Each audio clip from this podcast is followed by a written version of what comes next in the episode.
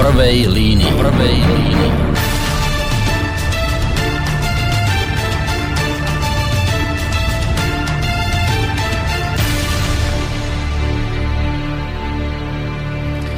Príjemný dobrý večer, vážení poslucháči. Vítajte pri počúvaní relácie v prvej línii. V prípade, že nás počúvate 13. februára, tak nás počúvate v premiére v tejto chvíli. Vás pozdravuje z Bansko-Bystrického štúdia eh, Boris Koroni. Ja musím hneď takto v úvode tej dnešnej našej v podstate tak trošku špeciálnej relácie povedať, že sa na ňu mimoriadne teším, pretože mám taký dojem, že to eh, bude dnes veľmi zaujímavé rozprávanie hoci by ste to mnohí z vás, vážení poslucháči, možno vôbec neočakávali. Totižto, my sa dnes večer nebudeme zaoberať žiadnou politikou. Tu pred nami pred chvíľočkou vyšla relácia s Harabinom o práve, samozrejme to bolo všetko o politike a politika je veľmi dôležitá. A my dnes politiku riešiť nebudeme v tejto našej dnešnej relácii, ale napriek tomu si myslím, že to, o čom bude dnes reč, má pre život nás všetkých v konečnom dôsledku ďaleko väčší a významnejší dopad ako všetci tí možní svetoví a domáci politici, ktorí sa tvária neraz veľmi dôležito.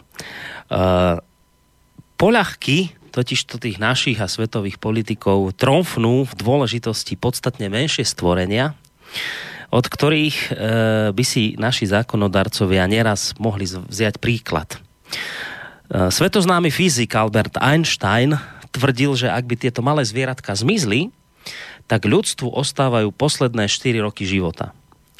Učiteľ národov Ján Amos Komenský uh, sa podľa vlastných slov práve od týchto drobných stvorení naučil prírodu více znáti a více milovati, než z mnoha knih učených. No a napokon tibetský Dalaj Lama hovorieval, že vždy ho dokáže dojať príklad malého hmyzu, ktorému prírodné zákony nariadujú, aby pracoval spoločne, ak chce prežiť. Výsledkom je inštinktívny zmysel pre spoločenskú zodpovednosť. Tento drobný hmyz nemá žiadnu ústavu, nemá žiadnu políciu, náboženstvo ani morálny výcvik a napriek tomu všetkému pracuje verne pospolu. Občas možno medzi sebou bojuje, ale väčšinou žije celá kolónia vo vzťahu spolupráce. Na druhej strane ľudia, pripomína Dalaj Lama, Ľudia majú ústavy, rozsiahle právne systémy a policajné či armádne zložky, majú náboženstva, pozoruhodnú inteligenciu a srdce schopné milovať. A aj tak, hoci máme toto všetko, aj tak v praxi naše vynikajúce vlastnosti za týmto malým hmyzom zaostávajú. V určitých smeroch cítim, že som úbohejší než tieto drobnučké zvieratka uzatvára duchovný vodca buddhistov. Ja predpokladám, vážení poslucháči, že ako ma tak teraz počúvate, tak uh, niektorí z vás možno už tušíte, uh, o kom, že to tu je celý čas reč. Už tak botanici a vedci volajú tieto zvieratka Apis mellifora. My, obyčajní ľudia, ich poznáme skôr pod menom včela medonosná. Včela medonosná je to malé zvieratko, ktoré, ako hovoril Einstein, ak by nám zmizlo zo sveta, tak máme 4 roky ešte ľudstvo života a potom vyhynieme spolu s týmito zvieratkami. No a práve týmto obdivuhodným tvorom, na ktorých stojí a padá naše prežitie, bude venovaná dnešná relácia. Ako nás tak budete počúvať, možno nakoniec zistíte, že naozaj som mal pravdu, keď som hovoril v úvode o tom, že tieto malé zvieratka sú ďaleko dôležitejšie ako všetci politici dokopy. Uh, no, ja som veľmi rád, že pozvanie e, do našej dnešnej relácie prijal človek, ktorý týmto malým drobným zvieratkám rozumie, pretože už nejaký ten rok to spolu s nimi tiahne. Volá sa Lubomír Pavlík a je tu dnes s nami a dokonca cestoval z ďalekej Bratislavy. Lubo, vítaj u nás vo vysielači. Ahoj. Ďakujem, ďakujem Boris.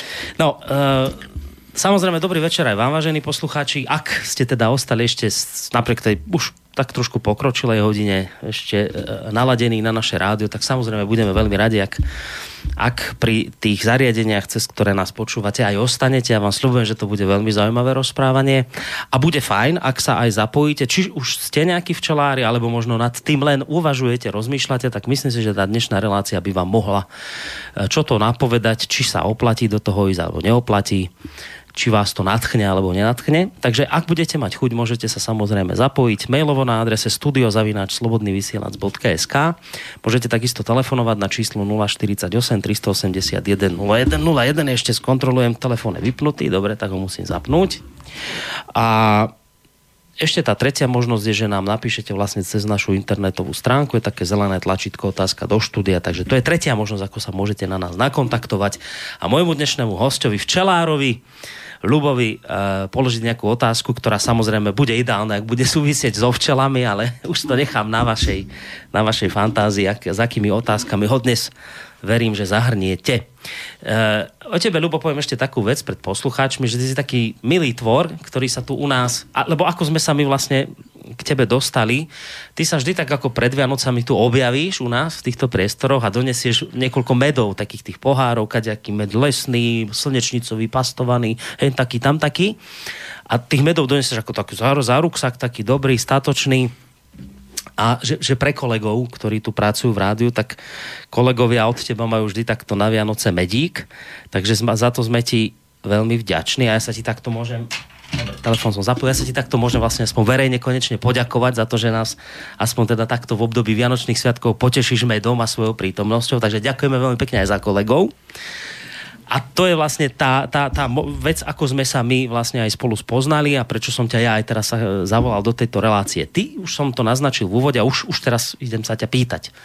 Uh, som naznačil, že si cestoval z ďalekej Bratislavy. No, to je možno taký nejaký môj stereotyp, že keď sa povie Bratislava a včelárstvo, to ti mi volá ako nejde dokopy. Mám taký pocit, že, že ale čo by tie chudiatka včely tam v tom veľkom meste, hlavnom, obrovskom, mohli robiť, čak tam pomaly ani žiadna zeleň není, kvety tam to nič moc a, a všetko zadimené od tých aut tak Bratislava včelárstvo, toto, pravím, no nie, inak mi to nejde dokopy. Ako, ako toto je? Čo toto je? No, tak ja nie som Bratislavčan, ja som Brezňan, takže vlastne začínal som tým, e, s tými včelami vlastne v Brezne, ešte keď som bol malý chalan. A potom vlastne už som už to bolo náročné na dochádzanie. E, keď som sa začal o ne starať, tak vlastne včeli som preniesol do Bratislavy, ale Bratislava možno, že vyzerá tak ako nejaká betónová plocha, no. ale nie je to tak, ako sú tam kopce, sú tam doliny, kde vlastne tie včely si vedia nájsť potravu a keď nie, tak vlastne je potom mojou zodpovednosťou alebo mojou povinnosťou vlastne im to zabezpečiť. To znamená, že ich v noci naložím a prenesem ich tam, kde majú do čoho vlastne. Že kočujete s tými, hej? Kočujeme, no. Áno. Trošku.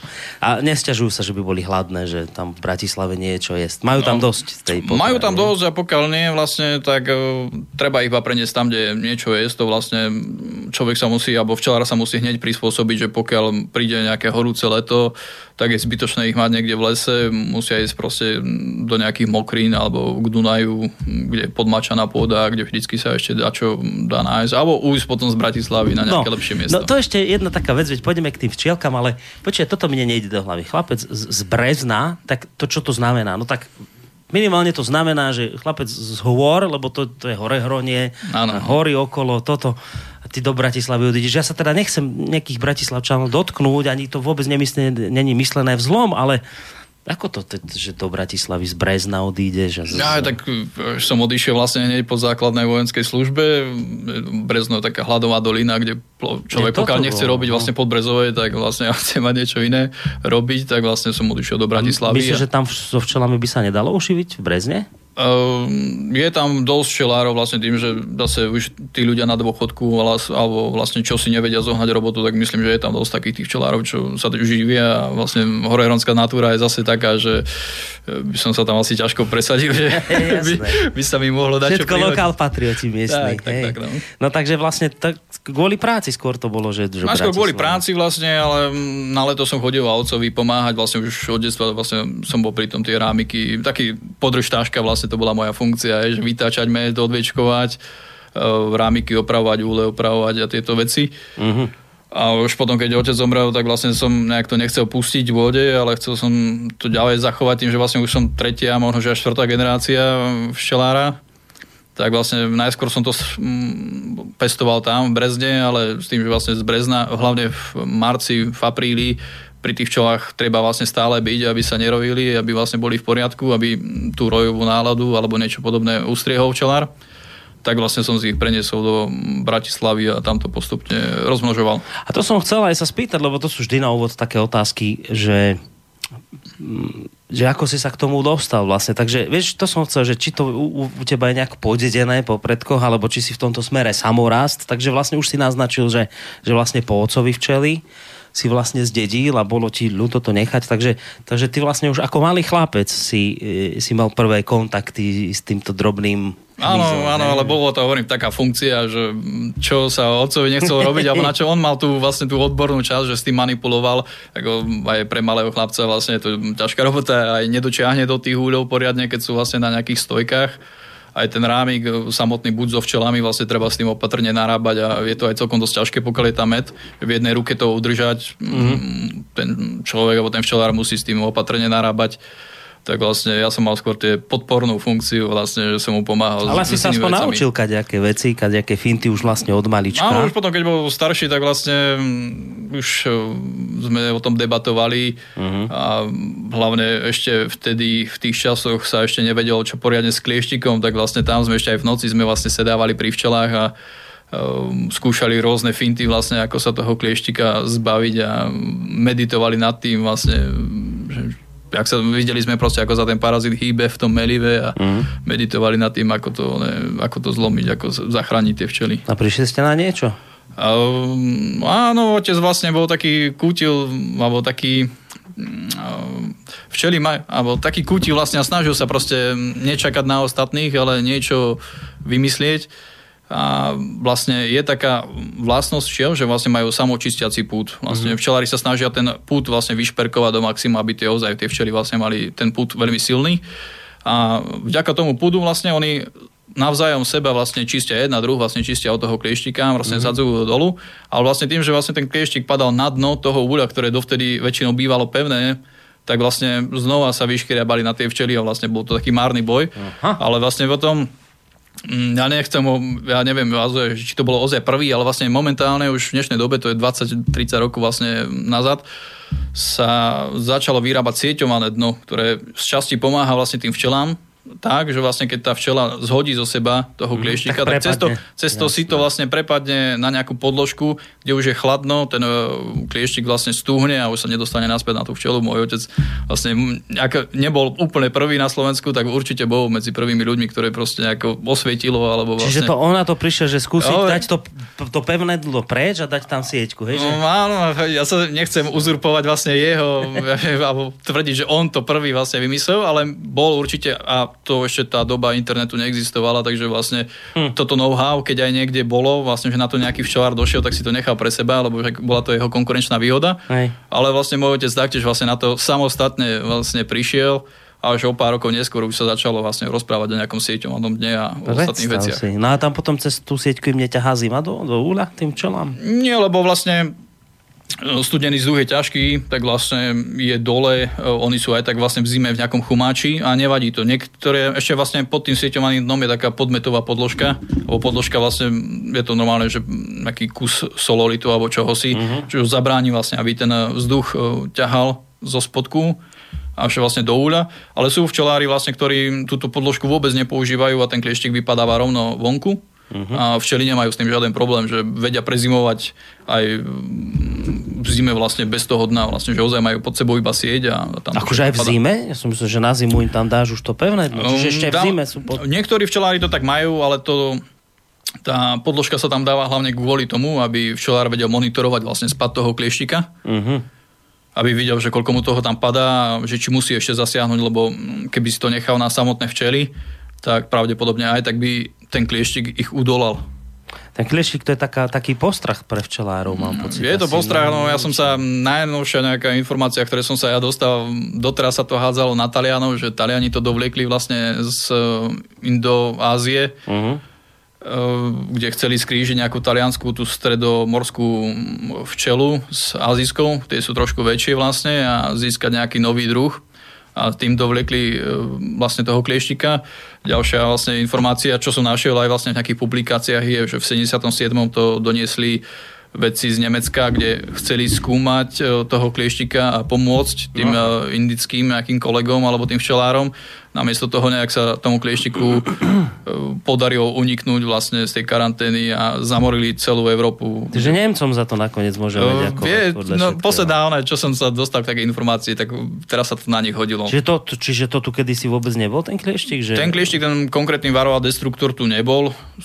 Je to vlastne roztoč, to sa o akých rokoch bavíme? Kedy sa to asi... To je v 77. vlastne. Uh-huh. To prepuklo niekde v Nemecku a postupne, samozrejme, že to mm, postupne vlastne sa presunulo do celej Európy tým, že vlastne tie včely migrujú, občas ujde nejaký roj a toho klieštika vlastne preniesie ďalej, uh-huh. tak vlastne tu sa to dostalo v nejakých 80 rokoch. Hm. A teraz z Európy sa to postupne v 90. presunulo zase do Spojených štátov, kde taktiež to nemalé problémy narobilo. Takže Nemci chceli zistiť, že čo na, na toho klieštika a akurát urobili to, že ho Áno. rozťahli úplne všade. Tak a teraz rozmýšľame celý na, všetci na celom čo, svete, že čo s ním No však otec robiť. už prišiel na to, že však tú, to mrieškované, či to... Nie... To iba z časti funguje vlastne, že to odľahčí mm-hmm. tú, tú ich čistiacu alebo tú, ten ich boj, ale vlastne keby sa to nechalo iba na to, to tak asi by sa ne, neobránili, lebo ten klieštik má takú obrovskú vlastne reprodukčnú schopnosť, že keby aj jeden iba ostal, alebo iba jedna samička, tak oni sa znova vedia na obrovské množstvo no, vlastne namnožiť. Z jedného by zase celý... Jedna, lebo jedna vlastne samička vlezie ku larvičke, ktorá je tesne pred zavičkovaním. Tam nakladie mhm. vlastne, aj keď je neoplodnená dokonca, tak vlastne nakladie tam vajíčka, z ktorých sa Ehm, narodia samčekovia toho klieštika. Ona sa dokáže spáriť aj s vlastným potomstvom, aj keď potom nie je taká výkonná, uh-huh. ale vlastne potom to, ako náhle vlastne včela sa narodí, tak vlastne oni vybehnú do toho úľa a potom sa už vlastne exponenciálne zase množia. No, my sme do tej témy hneď húpli, však ku klieštikom sa dostaneme aj ku všetkým veciam, ale ja som sa tak možno zvolna začať, že povedať takú vec, vieš, že ja som laik samozrejme, ja som nikdy včelár nebol, nerozumiem tomu a my laici máme takú predstavu, že si to teraz tak poviem, ako to vyzerá, že ale však, že čo s tými včelami sa dá veľké robiť, veď oni nakoniec si ten med sami nosia, tak vlastne im treba len zbiť nejaký drevený úľ, dať im tam tie rámiky, že teda nech majú kde nosiť ten med, tak to im spravím a teraz ich proste nosí, no, no však noste si, však ja vás nechám, vy si robte potom ja prídem, vytočím ten med, potom zase asi druhýkrát, a, neviem, a tri razy sa to asi vytáča, niekedy štyrikrát, im to povytáčam, potom im na zimu teda tam dám cukrovú vodu a, a zase sa starajte v zime o seba a ja na jar zase opakujeme všetko. Ten, ten laický pohľad je takýto, že no čo veľké sa okolo toho dá navymýšľať, čak tie včely že oni fungujú samé, my, oni nás nepotrebujú, tak vieš, to je asi iste značne skreslený pohľad. Predpokladám, že to je ďaleko komplikovanejšie celé toto. Uh, iba, iba trošku možno donedávna. Vlastne sú dve veci. Uh, včely hlavne z jary vlastne majú tú snahu sa strašne rýchlo namnožiť, lebo vlastne majú nejaký rojový put. Nech sa akokoľvek vlastne včelári snažia tento rojový put vlastne potlačiť, aby sa nerojili, tak aj tak ho majú a pokiaľ vlastne včely vlastne sa cítia stiesnené v úli, tak sa vyroja. Je to väčšinou chybou včelára, že vlastne neodhadol vlastne tú ich sílu uh-huh. a potom už im ako keby nerozšíril v dostatočnom čase vlastne ich priestor životný, je ich tam príliš veľa oni sa potom rozhodnú vyrojiť a vyroja sa. Ale vlastne takto by to mohlo fungovať, ale teraz je tam ten ďalší vlastne problém s tým klieštikom, že už by to tak nešlo, že iba položím si včely na dvor a už mi potom iba nosia med a ja im potom dám na jeseň cukor a vybavená Čiže pred vec. klieštikom to viac menej takto fungovalo a po klieštiku je to celé inak? Uh, áno, ale aj zase vďaka klieštikovi sme sa veľa vecí o tých včelách naučili, pretože takedy ozaj stačilo vlastne iba toto robiť. Niekedy dokonca včelári ešte chceli, aby sa viacej rojili tie včely, aby mali viacej včiel, lebo to bolo ich no jednoduchší, jednoduchší no. spôsob vlastne, ako ich rozmnožovať, akurát, že ich musel chytiť, aby mu neuleteli niekde preč, ako sa uh-huh. hovorí, že človek sa tvári, ako keby mu uleteli včely, lebo uletia včely, vezmu ešte všetky zásoby z gula a vlastne včelárovi ostane neoplodená matka s malými zásobami v úli a je vybavený. Ehm, Dakedy to takto fungovalo ozaj, že ehm, stačilo postaviť bedňu na záhradu a už potom to fungovalo samo vlastne. A to už teraz nefunguje, lebo už je klieštik a tento sa skomplikoval. Hej? Áno, áno. No, uh, už to aj prvé maily začínajú chodiť, ja ich budem čítať už nie teraz, lebo potom by na niektoré nedošla a potom sa ľudia hnevajú. Tak e, hneď ti tuto jeden mail prečítam od Mareka, e, ktorý píše, včely to je predovšetkým neuveriteľne dokonalá organizácia práce. O tom uh, by vedeli hovoriť mnohí včelári. A spomína práve ten môj, ten môj komentár Komenského, že teda, že Komenský hovoril, že ho práve včely naučili viac vážiť a milovať prírodu. A teraz tá otázka na teba, že čo dala práca so včelami, so včelami vám? Je aj u vás niečo také, čo vás práve včielky naučili? Marek sa ťa pýta. Aha, no určite áno, hlavne asi včelár by tam mal ísť e, kľudný, lebo nie, že včely ukľudňujú, alebo, ale včelár už sa musí ukľudniť predtým, nech ho čokoľvek vytočí či v práci, alebo má nejaké starosti, tak už tam musí ísť kľudný, lebo ako náhle tam príde nejaký nervózny a začne s tými včelami manipulovať. Oni to cítia? Že si ne, no jednak e, už človek sa potí, alebo proste cíti to z neho Uh-huh. To ako stačí jeden človek v kolektíve a za, nervózny a za chvíľu to preniesie na celý kolektív a to sú ľudia, ktorí sú menej vnímaví k týmto veciam, tak včeli sú ešte o to vnímavejšie, že cítia aj tie pachy toho človeka nervózneho. Ako náhle tam príde nejaký nervózny človek tým včelám, tak dovčeláril v ten deň, hm. lebo vlastne tie včely ho veľmi rýchlo vybavia od teba preč a pošlu ho sa schladiť. Uh-huh. No vieš, on, on sa možno pýtal na také veci, ten Marek poslucháč, že i keď som v úvode hovoril ten, ten citát od, eh, od Dalajlámu, ktorý tam opisoval, že ako včely nemajú políciu, nemajú ústavu, nemajú náboženstvo, nič nemajú a pritom aké sú úžasne organizované a, a zároveň tak akože nesebecké, oni pracujú pre spoločné dielo. Ja teraz to porovnal s ľuďmi a ľudia majú políciu, armádu, náboženstvo, všetko máme, aj ústavu máme, aj zákony máme a porušujeme to. Tak, tak vieš, v tomto zmysle, že to musí byť inšpiratívne, keď ty s tými včelami robíš a vidíš, ako sa oni správajú, aký je to, aký je to a to sa aj dnes dozvieme od teba, aký je to komplikovaný v podstate organizmus a zrazu až máš pocit, keď tak hovoríš o tom, ako sa ten úľ správa, keď tam panujú pravidlá, tak zrazu máš pocit, ako keby si vlastne hovoril o, o, o ľudskej spoločnosti, ale v takých akoby krajších vieš, v krajších slovách, lebo tam sa veci dodržiavajú. To nejak medzi ľuďmi, že sa nedodržiavajú. Tak, že či, či v tomto smere je, skúsim ja tak tú Marekovú otázku rozšíriť, či je v tomto smere niečo také pre teba tak inšpiratívne, či ťa, čím ťa tie včely až tak, až tak dostali, z tohto hľadiska, tej organizácie práce, tej, tej, tej, tej, tej society, ktorú oni vytvárajú, že či týmto niečím ťa tak akože tie včelky zaujali neskutočne? Mm, ja neviem, takto som sa na to nikdy nepozeral, to ozaj beriem iba z toho praktického hľadiska, že mám tu niekoho, o koho oni sa starajú o mňa, ja sa zase musím starať o ne, vlastne, aby mali to, čo potrebujú mať. A... Takže takto si si nefilozofoval zatiaľ. Nie, asi ja som to z takého duchovného alebo nejakého filozofického hľadiska nepozeral, to beriem ako čisto praktik a, a včelár. Ako sú ľudia, ktorí nad tým dokážu meditovať kopec, ja proste tam prídem, urobím tak, aby oni boli spokojné a potom očakávam aj od nich, že oni vlastne sa postarajú o to, aby ja som bol spokojný, keď príde ten čas vlastne a prídem, otvorím tie úle, aby tam niečo bolo. Nej. Nie, že budeme na seba pozerať, že, že oni, oni pozerajú na mňa, že čo im tam nalejem, čo im že tam nasypem. plakať ja... obaja aj so včelami, lebo to je jedna z vecí, že keď už ideme k samotným tým včelkám také zaujímavosti, že keď hovorím, že budete obaja plakať, lebo nebude med ani pre ani pre teba, že Uh, to som sa dnes dozvedel, ja som na to aj zabudol. Máme, máme tu niekedy reláciu so Žiarislavom, to je taký chlapík, ktorý žije v horách, on sa stará o včielky a teraz raz tak prišiel sem a vraví, že akurát mu včely plakali. Nie, niečo neviem, či zle urobil, alebo čo sa stalo, neviem, že včely plakali. Ja si vravím, že a to je nejaká kravina asi, že včely plakali. A ty si to dnes tiež hovoril pred reláciou, že to je reálna vec, že včely naozaj plačú?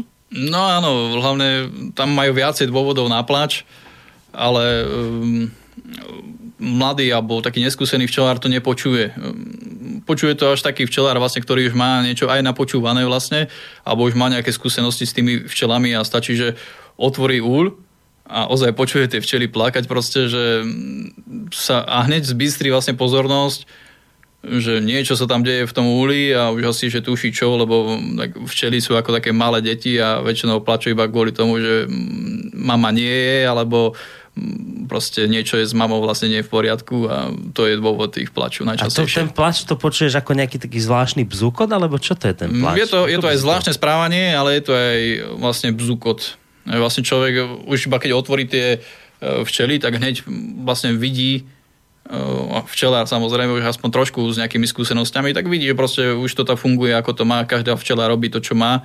Už mm. to oko, mne to trvalo taktiež chvíľu, kým som na to došiel, takedy, keď som hľadal matku z nejakého dôvodu v úli, tak mi to trvalo dve hodiny. Teraz ju nájdem do dvoch minút, proste už viem, kde ju nájsť a je tam Nevieš, kde ju hľadať? Asi Viem, kde ju hľadať, to je jedna vec a druhá vec, vlastne už má človek aj cvičené oko a vie, ako kde ju vymáknúť a aj keď ich tam je 80 tisíc, tak za chvíľočku proste ju mám. Hm. A takisto vlastne potom príde aj tá schopnosť, že počuť ten uh, včelý plač, čo je veľmi dôležitá vec uh, a v málo ktorých knižkách vlastne sa spomína, že takéto niečo by si mal včelár vycibriť, lebo mu to uľahčí prácu a ušetrí kopec času. Čiže ty normálne vieš, už, už ty, ty, ako to roky robíš, tak to počuješ, že plačú, že niečo je zle v úli a ako- naozaj je niečo zle vtedy v úli, sa, Áno. ako nájdeš nejaký Hneď iba otvorím vlastne čapicu a už vidím, že sa dá čo deje. A čo sa vtedy väčšinou deje? Tak vravíš, že najčastejšie plačú, keď nemajú matku, ona teraz nejak zahynie, alebo niečo sa stane. Buď matka nie je, dajme tomu, že to bol nejaký odloženec, alebo dobre, dajme tomu, že odloženec a matka sa nevrátila z oplodňovacieho letu, alebo zo zástupného letu, ako sa to uvádza v literatúre. Alebo aj keď sa vrátila, ale neprebehol úspešne, buď nebol dostatok trúdov, alebo proste ten um, kopulačný let nedopadol dobre, tak vlastne tá matka v tom prípade už v tom spoločenstve, v, tom, v tej rodine neplní svoju funkciu, ako má a tie včely vlastne sú z toho nesvoje a dávajú to najavo takto. Aj potom, keď človek už natrafí na tú matku, pokiaľ tam je, tak vlastne vidno aj na správaní včiel k tej matke, že proste ne, nechovajú k nej čo viem, takú úctu. Nie sú k nej dobré. Nie sú k nej dobre, strkajú do nej, lozia po nej, odstrkujú ju. Ja som proste. si myslel, že kráľovná má v úli vždycky ako také postavenie, že si nikto nedovolí do nej nič. Ja Ja, že ju- sú situácie, kedy normálne sú zlú, zlé na tú matku aj včely, Áno. bežne? Vlastne Slováci, alebo tuto v tomto priestore sa to volá matka, nie kráľovná. Kráľovná sa to volá v tých ostatných krajinách a keby to bola aj kráľovná, tak je to taká konštitučná monarchia, že vlastne nie vždy ona má to rozhodujúce slovo v tom úli.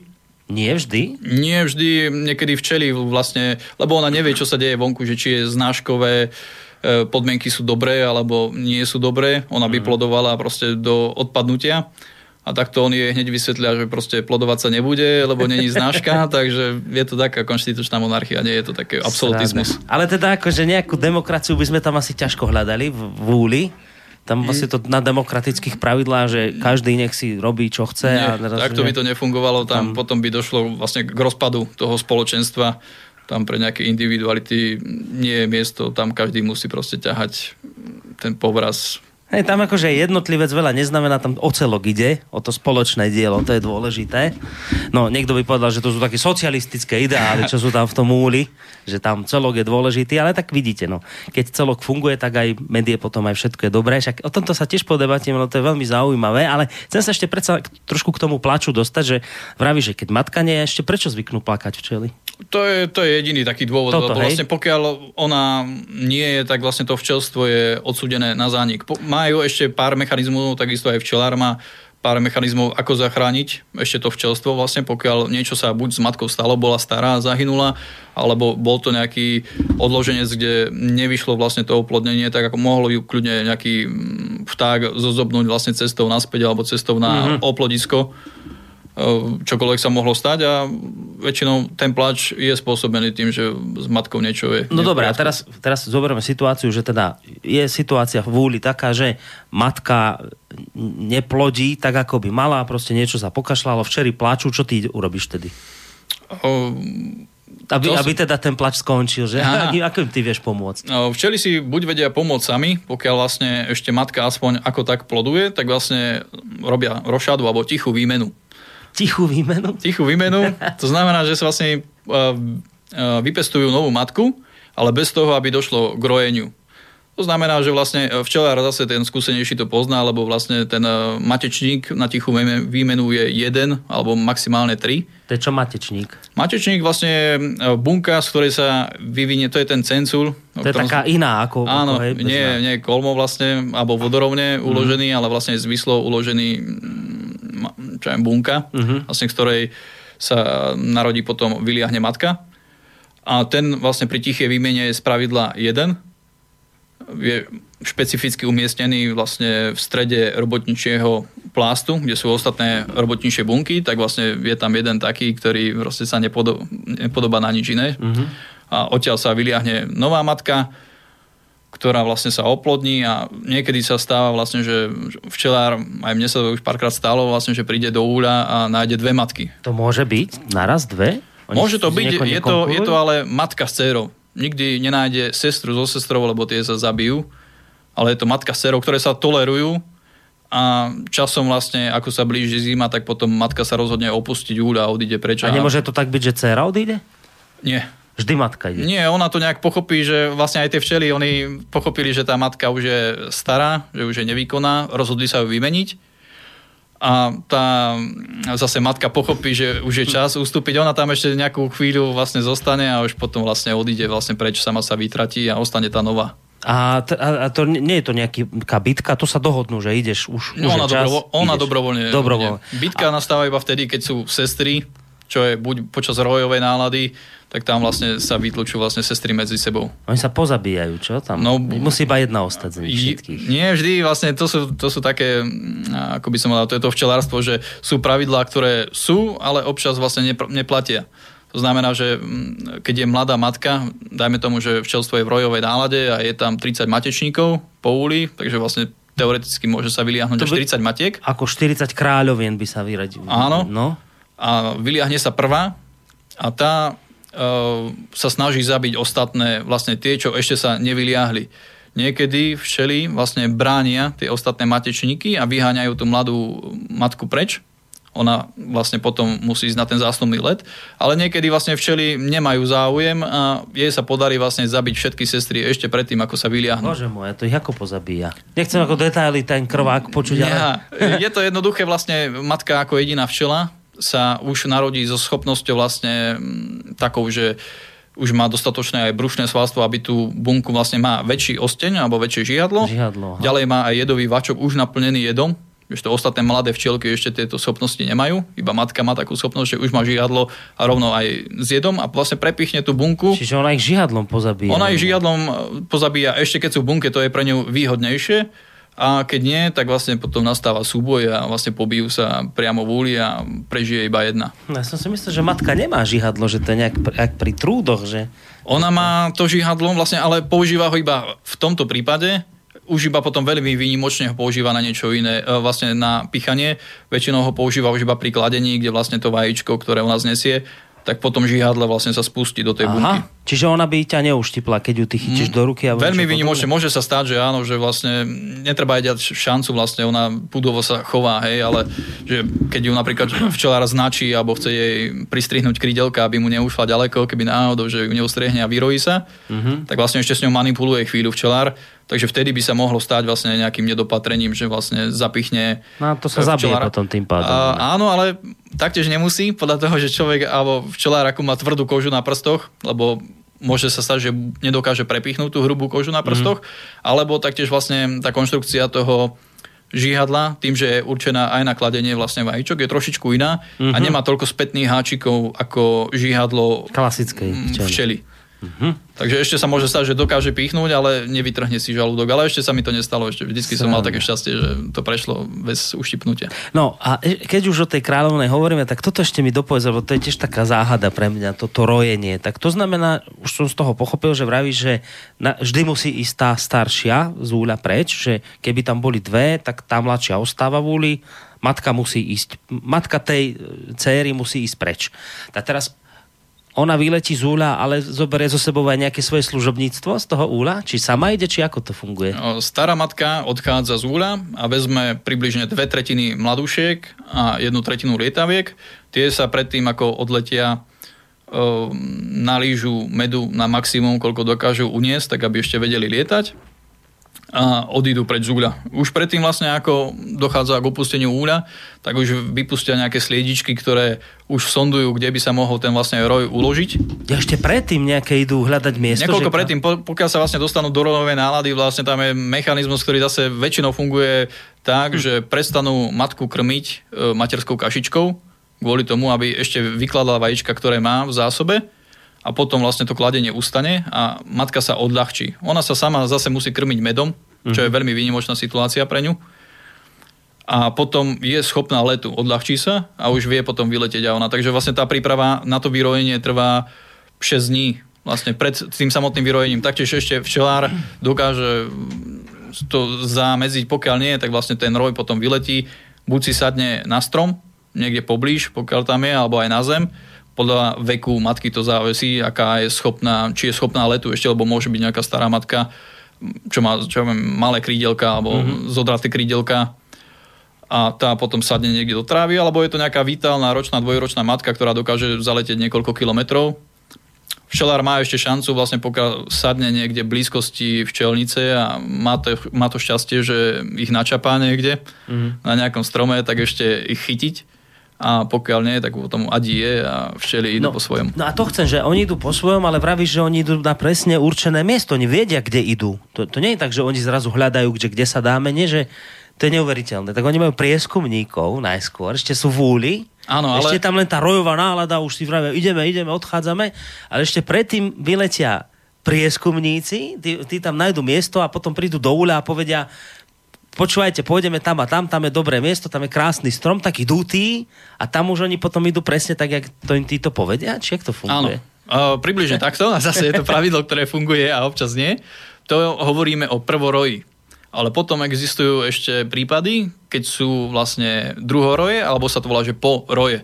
To je vtedy, keď vlastne tá nová matka nezabije ostatné a zrazu je tam 10 ďalších matiek, ktoré si vezmú svoju malú družinku a odídu preč úplne prvoplánovo a tie včielky väčšinou to sú malé strapce do, ja neviem, do dlaní, mm-hmm. to sú minimálne roje, e, ktoré proste sedia na strome a nevedia čo ďalej. A potom uhynú, alebo čo sa s nimi stane? Potom niekde, niekde sa uchytia, vlastne je to tak malé vlastne spoločenstvo, že asi už to nerozbehnú. Oni predsa potrebujú nejaký štartovací kapitál, to znamená, že ak sa nenasosali do zmedu vlastne, tak potom už neve, nemajú nejakú silu spustiť vlastne nové spoločenstvo. No a toto vravíš, že sa stane vtedy, keď je tých e, kráľovien akoby viacej v úli? To sú tie poroje, no. ale keď je ten prvý, pr- primárny prvý roj vlastne, uh-huh. ten prvoroj, tak vlastne to je niekoľko kilogramov, že kilo e, včiel, obrovské množstvo. Aj z kilometru odletí. Áno, určite, áno. Ako fakt, je, to, je to ozaj, keď to aj včelár chytí do nejakej plachty alebo do nejakého tak, vidra, tak je to, je to váha vlastne niekoľko kilogramov. No a oni vlastne odletia, keď je to ten poroj, tak odletia viaceré, lebo sa nepozabíjali, lebo, lebo jej to, tej matke zabránili tie včely zabiť tie ostatné, hej? To sa vtedy stane. Mm, keď jej nedovolia. Aby áno, alebo ona medzičasom bola na tom oplodňovacom prelete a tam potom vznikne taká trochu anarchia vlastne v tom úli, kým sa toho trasie, tak môže sa stať, že budú sa vyrojovať až dovtedy, až ostane prázdny úl. No a to, to, veď preto sa na to pýtam, lebo a tie včely, to prečo tej matke bránia, akože, veď to je super, že bránia z nášho humanistického hľadiska, je to pekné, že jej nedovolia pozabíjať tie svoje sestry, ale zase na druhej strane oni vtedy robia vlastne hlúposť tie včely, keď jej nedovolia zabiť tie sestry, lebo sa celý roj e, postupne povyrojuje. Het, uletí preč, nie? Áno, ale vlastne dochádza tam nejakému zase súboju, kde je vlastne pravdepodobnosť, že nejaká väčšia matka, ktorá aj sa neskôršie, neskôršie narodila, ale mala oveľa lepšiu opateru, že dostala viacej materskej kašičky a je niekoľkonásobne väčšia od nejakej takej uh, mrňavej, ktorá sa narodila síce prvá, ale nie je dostatočne veľká. A ešte tam vlastne vznikne šanca, že vlastne nejaká pekná veľká matka zabije tú malú a potom vlastne to spoločenstvo vie pokračovať ďalej. Takže uh-huh. asi, asi z tohto dôvodu. Je to pudové, nie je to rozumové, proste oni sa takto snažia vlastne dať tomu nejakú šancu, aby tam ten výber toho materiálu genetického bol väčší. No a oni, keď, e, keď sa teraz stane situácia, že sa ti to vyrojí, lebo si nejakú chybu ako včelár robí, vraj, že keď som dobrý včelár, tak sa mi nevyroja včely, lebo viem tomu zabrániť, hej? Ale keď teda niečo si zanedbal, niečo sa udialo proste zle, vyrojili sa, ty ešte máš potom druhú možnosť ten, ten roj chytiť a vrátiť ho do nejakého, to musíš dať do nového úľa, nie do toho starého, hej? To musíš... Do nového úľa mm, a využiť vlastne na maximum stavebný put, ktorý oni majú, pretože mm. je tam kopec mladých včielok, takže vlastne keď to chytí včelár, tak ešte je to celkom zisk pre neho, že vlastne má silné, silné včelstvo, vlastne, ktoré mu vystavia vlastne ešte veľa plastov nových a má, vlastne má, má ďalšiu rodinu. rodinu niekedy, sa to, niekedy sa to ako tlačilo na to, aby boli rojivé, dneska už vlastne sa to vlastne potláča ten rojový put. No a teraz, ale sa chcem spýtať mm-hmm. na mhm. tú možnosť, že tak už sa ti to vyrojilo, žiaľ Bohu, lebo si niečo zanedbal, môžeš ten roj chytiť, ale povedzme, nechytil si ho. A čo sa ďalej s tým rojom stane, keď, keď ho nechytíš? On teraz ide na to určené miesto, ktorému tie tí prieskumníci povedali, že tamto do toho stromu pôjdeme, keď je to ten prvoroj. A on teraz v tom, tam na tom strome prístane a tam už potom žijú ako divoké včely? Alebo ako to vlastne je? Tam už... Divoké včely, to nie sú, stále sú to včely, vlastne domáce, dá sa povedať, že nie sú ešte nejaké divé, no. ale tu vytvoria novú kolóniu, ale v dnešnej dobe vlastne je odkázaná na zánik, lebo je no. pravdepodobné, že si zo sebou odnesli aj toho klieštika, ktorý tam bude ďalej vlastne napadať a decimovať tú kolóniu, až nakoniec zanikne. Čiže dneska už nevieme nájsť v prírode takéto voľne žijúce včely? Ktoré ja som ešte nestretol, myslím si, že nie, že pokiaľ aj človek našiel v lese nejakú rodinu no. alebo nejaký du, neviem, dutý strom, no. kde sú nejaké včely, tak je to iba ujdený roj, ale ktorý je odkazaný na zánik, lebo aj keby čo je vylúčené, ale aj keby úplne, že ani jeden klieštik tam nebol, časom aj tak nejakého získajú kvôli tomu, že uh, budú chodiť rabovať, budú chodiť sliediť a časom nejaká, aspoň jedna včela donesie toho klieštika a už potom to zase začína od znova vlastne a ten jeden klieštik sa znova namnoží a zdecimuje tú kolóniu. Čiže tým, že, počkaj, tak to je vážne zistenie, že tým, že my tu už máme klieštika dnes, to je taký ten malý mikroorganizmus, ktorý včely zabíja, tak to znamená, že včely už nie sú akoby schopné prežiť mimo úľov, kde sa o nich starajú ľudia? A toho ano. klieštika im likvidujú? Áno. To už sme sa dostali do takéhoto stavu, že už nemôžeme rátať s tým, že by včely... Musela by to byť akurát nejaká izolovaná kolónia, kde vlastne sú mimo akéhokoľvek doletu nejakých iných uh, infikovaných včiel. Dajme tomu, že by to bol ja neviem, na tejto ploche na Slovensku asi nie, lebo však Slovensko je maličké, ale dajme tomu, že by tu bol nejaký národný park mm. o rozlohe niekoľko 100 kilometrov, kde sú divé včely, tak tam vlastne prenos toho klieštika, dajme tomu, keby sa vytvorila nejaká karanténa, tak by nebol možný, lebo vlastne bol by limitovaný iba doletom včely. Mm-hmm.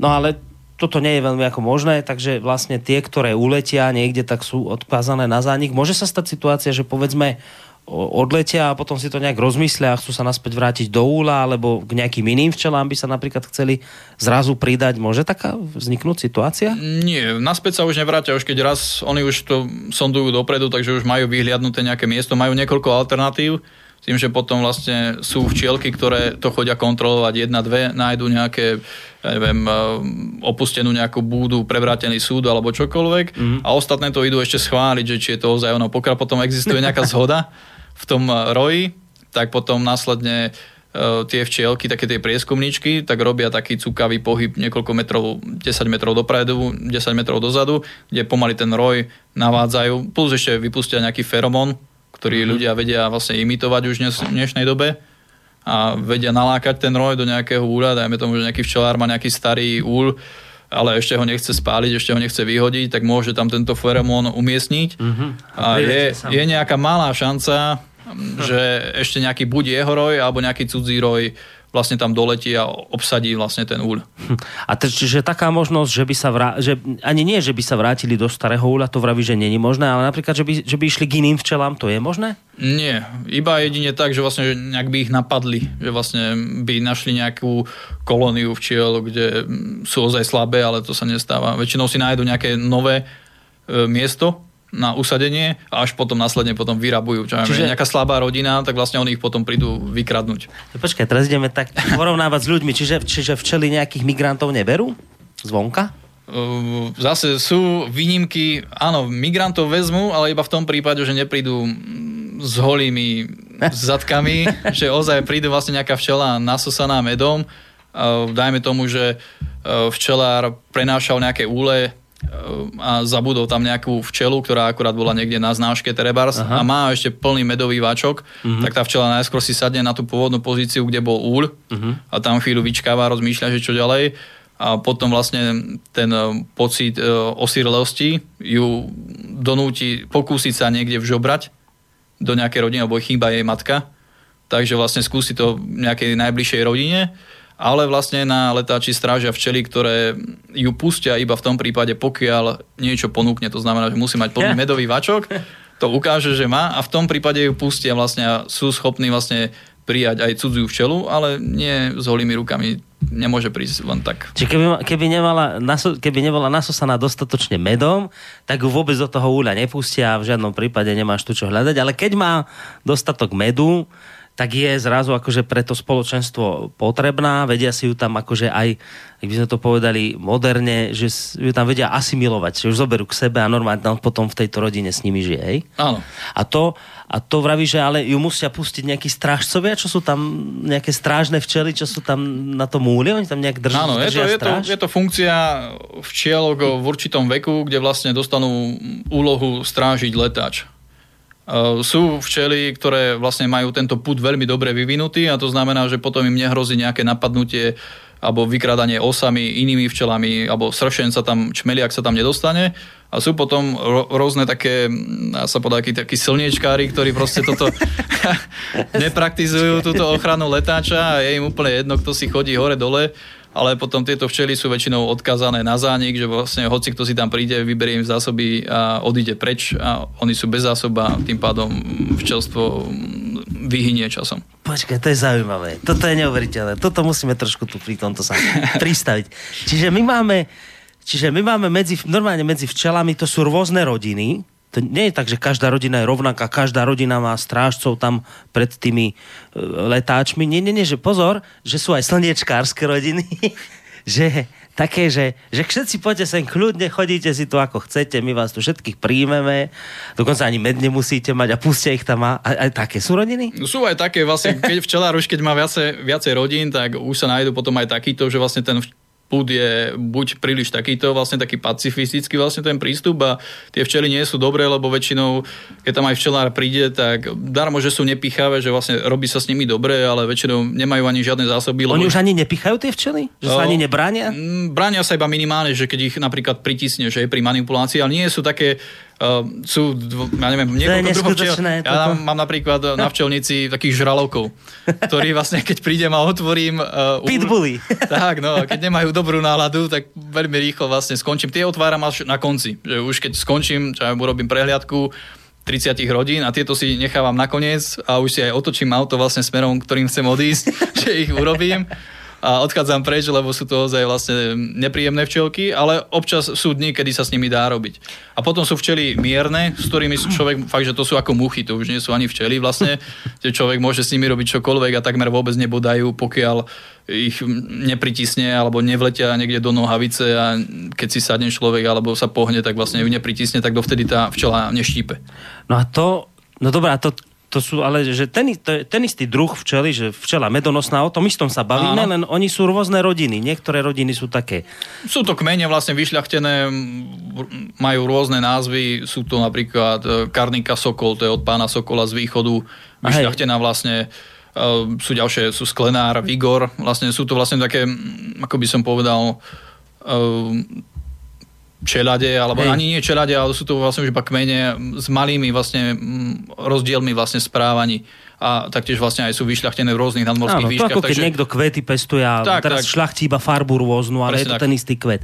No a toto, že, ale to sa ako stane, že, že no, toto ma mimoriadne zaujalo. Ja toto trošku podržím, lebo keď to porovnáš s ľuďmi, tak je to podobné, že mm, že a to sa ako stane, že niektoré tie rodiny sú slniečkárske a také, že, a už, že už aj, aj chodíte, kto chcete do toho úľa, ako bordele, tá monarchia, nikto nič nekontroluje. Dokonca už ani tie včely sa nebránia, ani nepichajú, iba už najhoršom, keď ich pritlačíš, tak drobne ďobnú, no.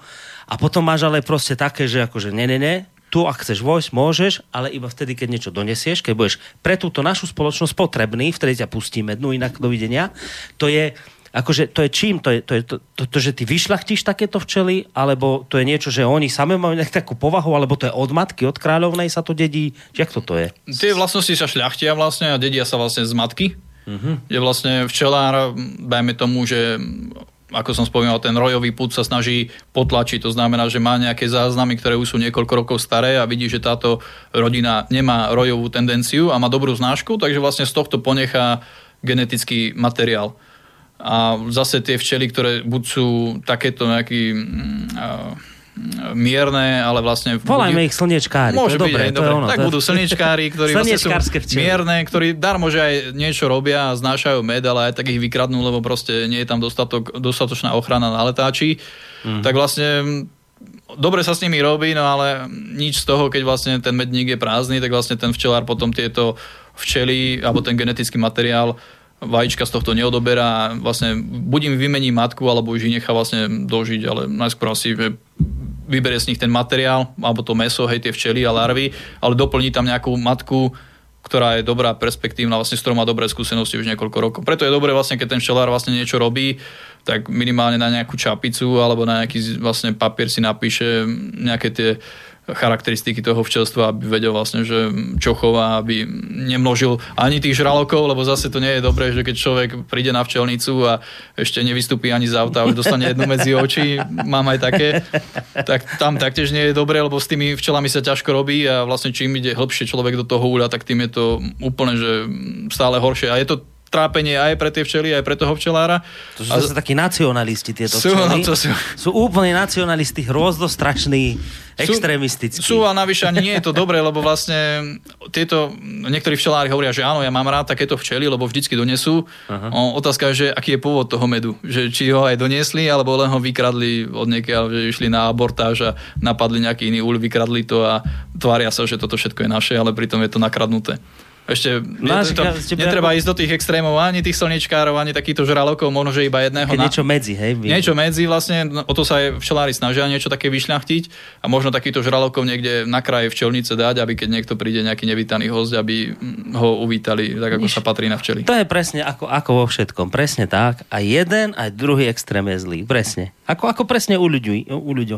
A jeden extrém je zlý, aj druhý. Ale teraz tu máme ten extrém toho slnečkárska vyzdvihovaný, že máme sa baviť o včelách, ale toto je tak blízke teraz ľuďom, že tuto musím trošku, vieš, že my teraz vyzdvihujeme presne ten ideál toho, že nie, nie, my sme tu multikultúrny úľ. My tu si pustíme všetkých, dokonca sem príde migrant, ktorý nič nemá, a my ho zachraňujeme, veď dobre, veď chudá, keď uteká pred vojnou, jasné, ale nakoniec zistíme, že, tu sú, že sú to ekonomickí migranti, že sú to včielky, ktoré nič so sebou nenesú, nič, iba si tam idú do toho úla. A teraz ja toto som chcel práve vedieť, vieš, lebo môžeme sa tou prírodou inšpirovať, samozrejme ľudia, jasné, že od prírody sa mnohom akoby odlíšili, alebo aj o, trošku oddelili, ale, ale tá inšpirácia tam ostáva, čiže to mňa zaujímalo, ako potom to to, to slnečkárske, ú, ú, ten slnečkársky úľ ako končí, že či to môže fungovať, alebo to nemôže fungovať. A ty vravíš, že vo výsledku potom ale je to totálny rozpad tej rodiny, lebo príde hocikto, hocikto sa naje, hocikto odletí stade, aj trúdy asi sa tam prídu nájsť, predpokladám, bo keď ich tam pustia, tak čo by? Čak tam Sú asi... tam aj trúdy, samozrejme potom oni sa už nevedia oratovať vlastne a trúdy sú vlastne, vlastne potrební na oplodnenie matky a pokiaľ ich včely nepotrebujú, tak ich z húľa najskôr skúsia iba vyhnať, takže ich vlastne ani nie bodajú, ale proste iba ich otravujú a vyženú ich, vytlačia ich von z húľa a oni to neberú ako nejakú tragédiu, skúsia to mm, od dvere vedľa a vlastne keď narazia na takúto rodinu, tak potom e, včelár sa nestíha diviť, koľko trúdov tam má. Je vlastne plný...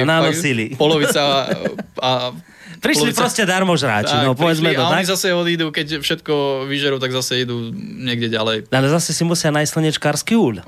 Buď tak, lebo inak skončia veľmi zle, vlastne nakoniec zahynú od hladu, lebo sa nikde nedostanú a zásobama sami si potravu obstarať nevedia, takže vlastne nakoniec mm, zahynú. Dobre, a teraz to ukončíme týmto a potom sa dáme pesničku, lebo už hodinu sa rozprávame, neuveriteľné, že a ty to ale to vieš teda zvrátiť tým, že, že lebo naznačil si, že jasné, že je to šlachtením, ty vieš vyšľachtiť nebodavé, kľudné včely, alebo ich vieš vy, vyšľachtiť ako tých psov, že pitbully budú štípať, zlé budú, nacionalistické. No.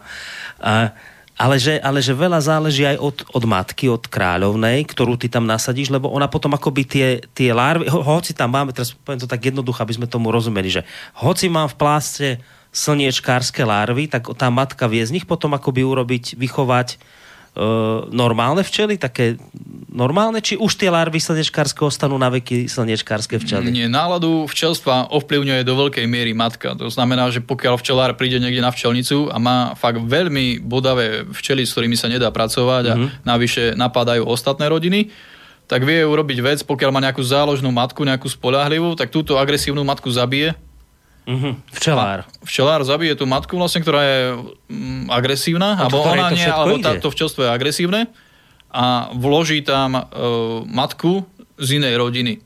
Uh-huh. Treba ale vlastne použiť niekoľko rôznych overených spôsobov, ktoré takmer vždy fungujú, ale občas nie. A pomaličky skúsiť tam vložiť nejakú novú matku a takmer okamžite vlastne sa uh, tá nálada včelstva zmení z agresívnych na mierne. To Takže nemusí, matka urobí. Nemusí ani vlastne čakať na... Uh, na larvy nové? Na larvy nové, na novú generáciu, ale matka svojim vlastne vplyvom, svojou uh, vôňou, tak dokáže zmeniť náladu v tom úli a aj hm. správanie včelstva príde nová matka, povie koniec radikalizmu, teraz tu budeme slušní všetci, budeme sa tuto a, ta, a zmení tie včely. To je neskutočné. To, to, to, to až človeku normálne rozum zastáva, ak toto, ako toto môže fungovať. A teraz vravíš, že, že som to pesničku ešte nedám, že a vravíš, ale že o tú, tú matku hnusnú, zlú, radikálnu musíš zabiť. To ťa asi trošku srdce boli, keď to robíš zo začiatku ma to bolelo ozaj, no. že ešte som jej snažil sa nájsť nejaké iné uplatnenie, ale o, neuplatnila sa ani inde, že som ju preložil, dal som ju do odloženca, ale proste stále sa iba motala po uli, nič nerobila, alebo zase tú náladu zlú preniesla na iné včely. Zase radikalizovala ďalšie včely, opica jedna.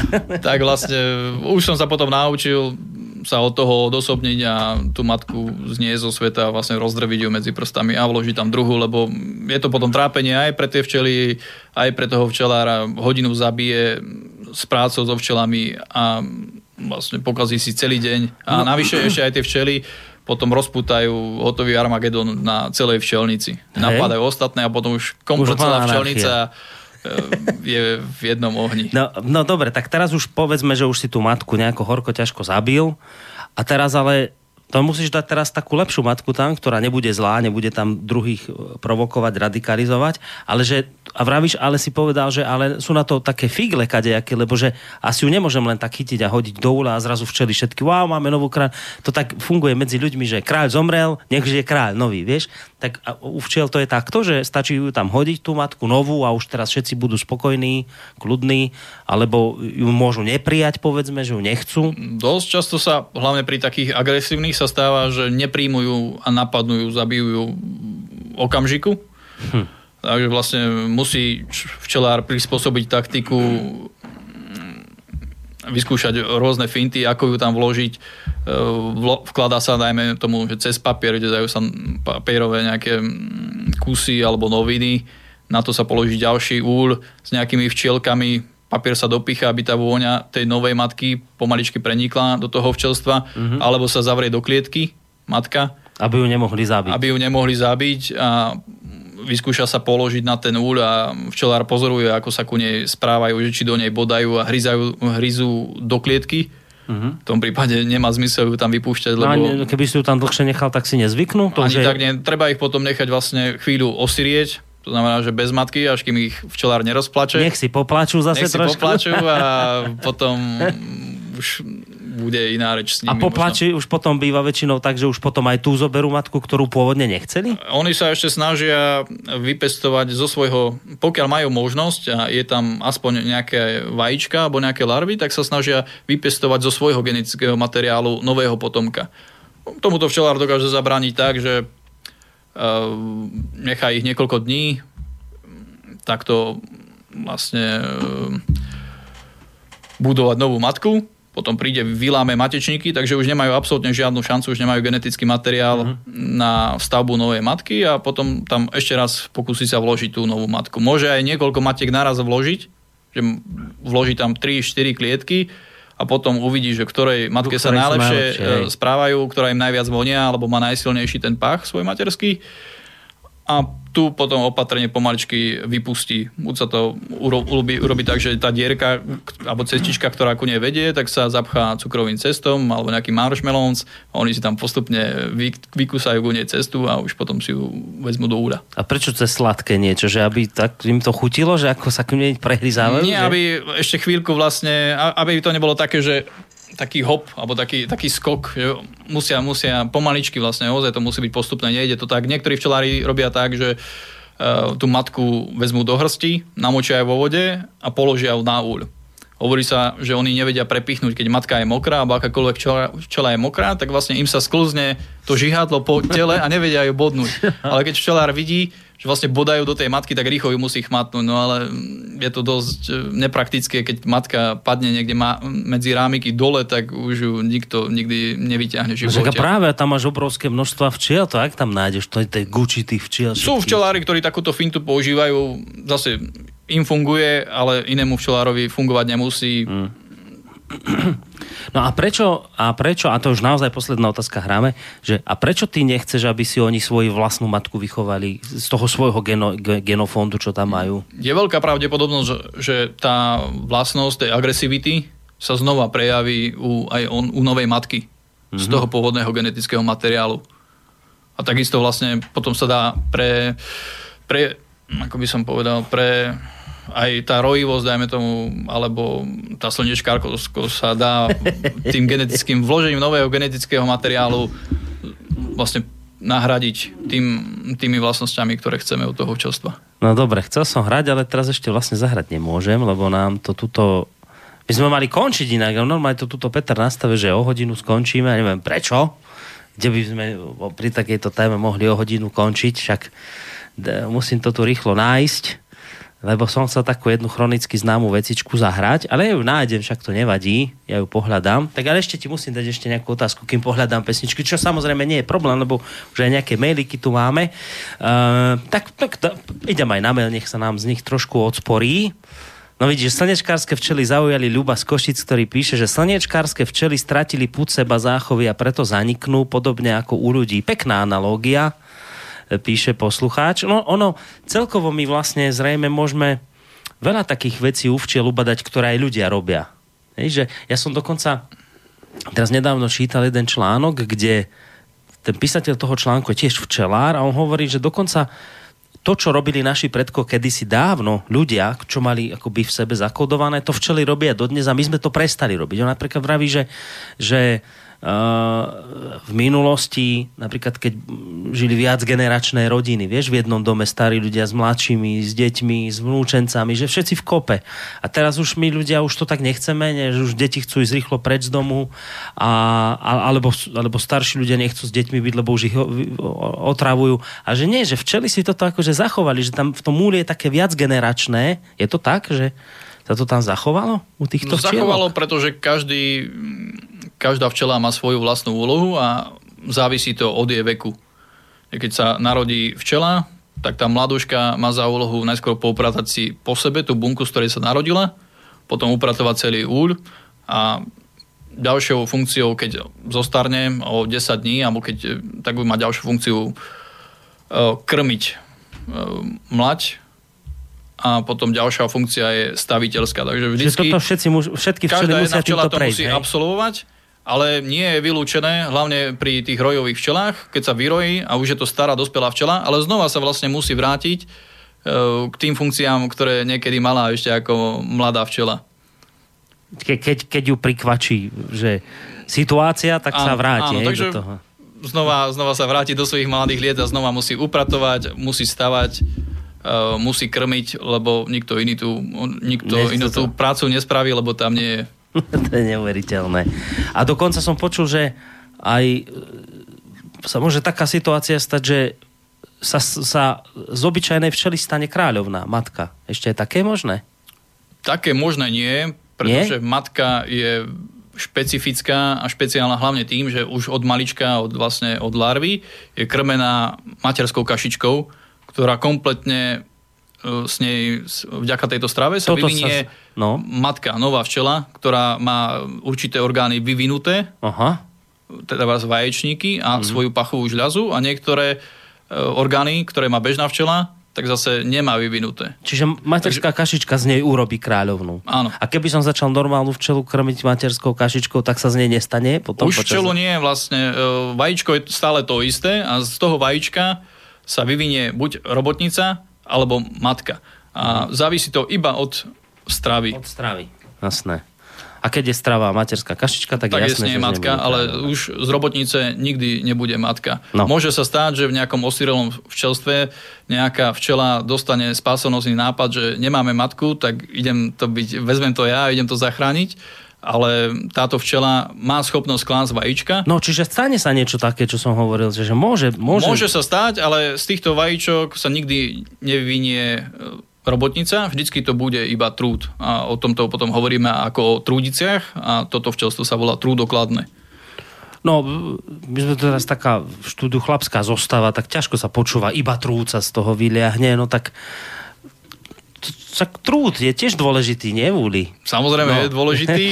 Mm, No. Niektorí včelári im vyhlásili vojnu, že vlastne ich... Trúdom? Áno, ich, lebo je taká taktika, ako, ako ošetrovať včelstva aj kvôli klieštikovi, že hovoria vlastne pri klieštikovi, že, alebo pri trúdom, trúd sa najdlhšie vyvíja v tej bunke, takže je predpoklad, že je tam najviac tých klieštikov u ňoho, tak e, včelári to vyrezávajú a hádžu to mm, do koša. Ako keby vyhlásili vojnu tým trúdom, ale ten trúd je taktiež dôležitý a e, nemusí sa včelár nejaký báť, že by sa mu trúdi premnožili v úli. Tie včely, pokiaľ je to včelstvo v dobrej kondícii, tak ono tie počty si uh, ureguluje a pokiaľ tých trúdov by bolo veľa, tak veľmi rýchlo ich vybaví a pošle preč. No, trošku mám tiež pocit, že teraz sme v takej spoločnosti, že sa trúdy vyhadzujú, aj cez kampaň mýtu a podobné hrozné veci sú teraz na chlapovidu. Až mám niekedy pocit, že ženy sa už emancipovali a zatiaľ ešte chlapi stále nie. Ale to by sme už úplne do inej témy zachádzali. Ideme si teraz konečne už naozaj zahrať tú chronickú známu vec, no nič iné, nič iné nemôžem zahrať, len toto, čo všetci veľmi dobre poznáte. Po pesničke pôjdeme aj na vaše maily a samozrejme budem v tejto zaujímavej téme pokračovať ďalej. Učení páni zkušení. Já rád bych k vám teď podotknul. Nikdo z vás nemá tušení, že v dálce stojí malý úl.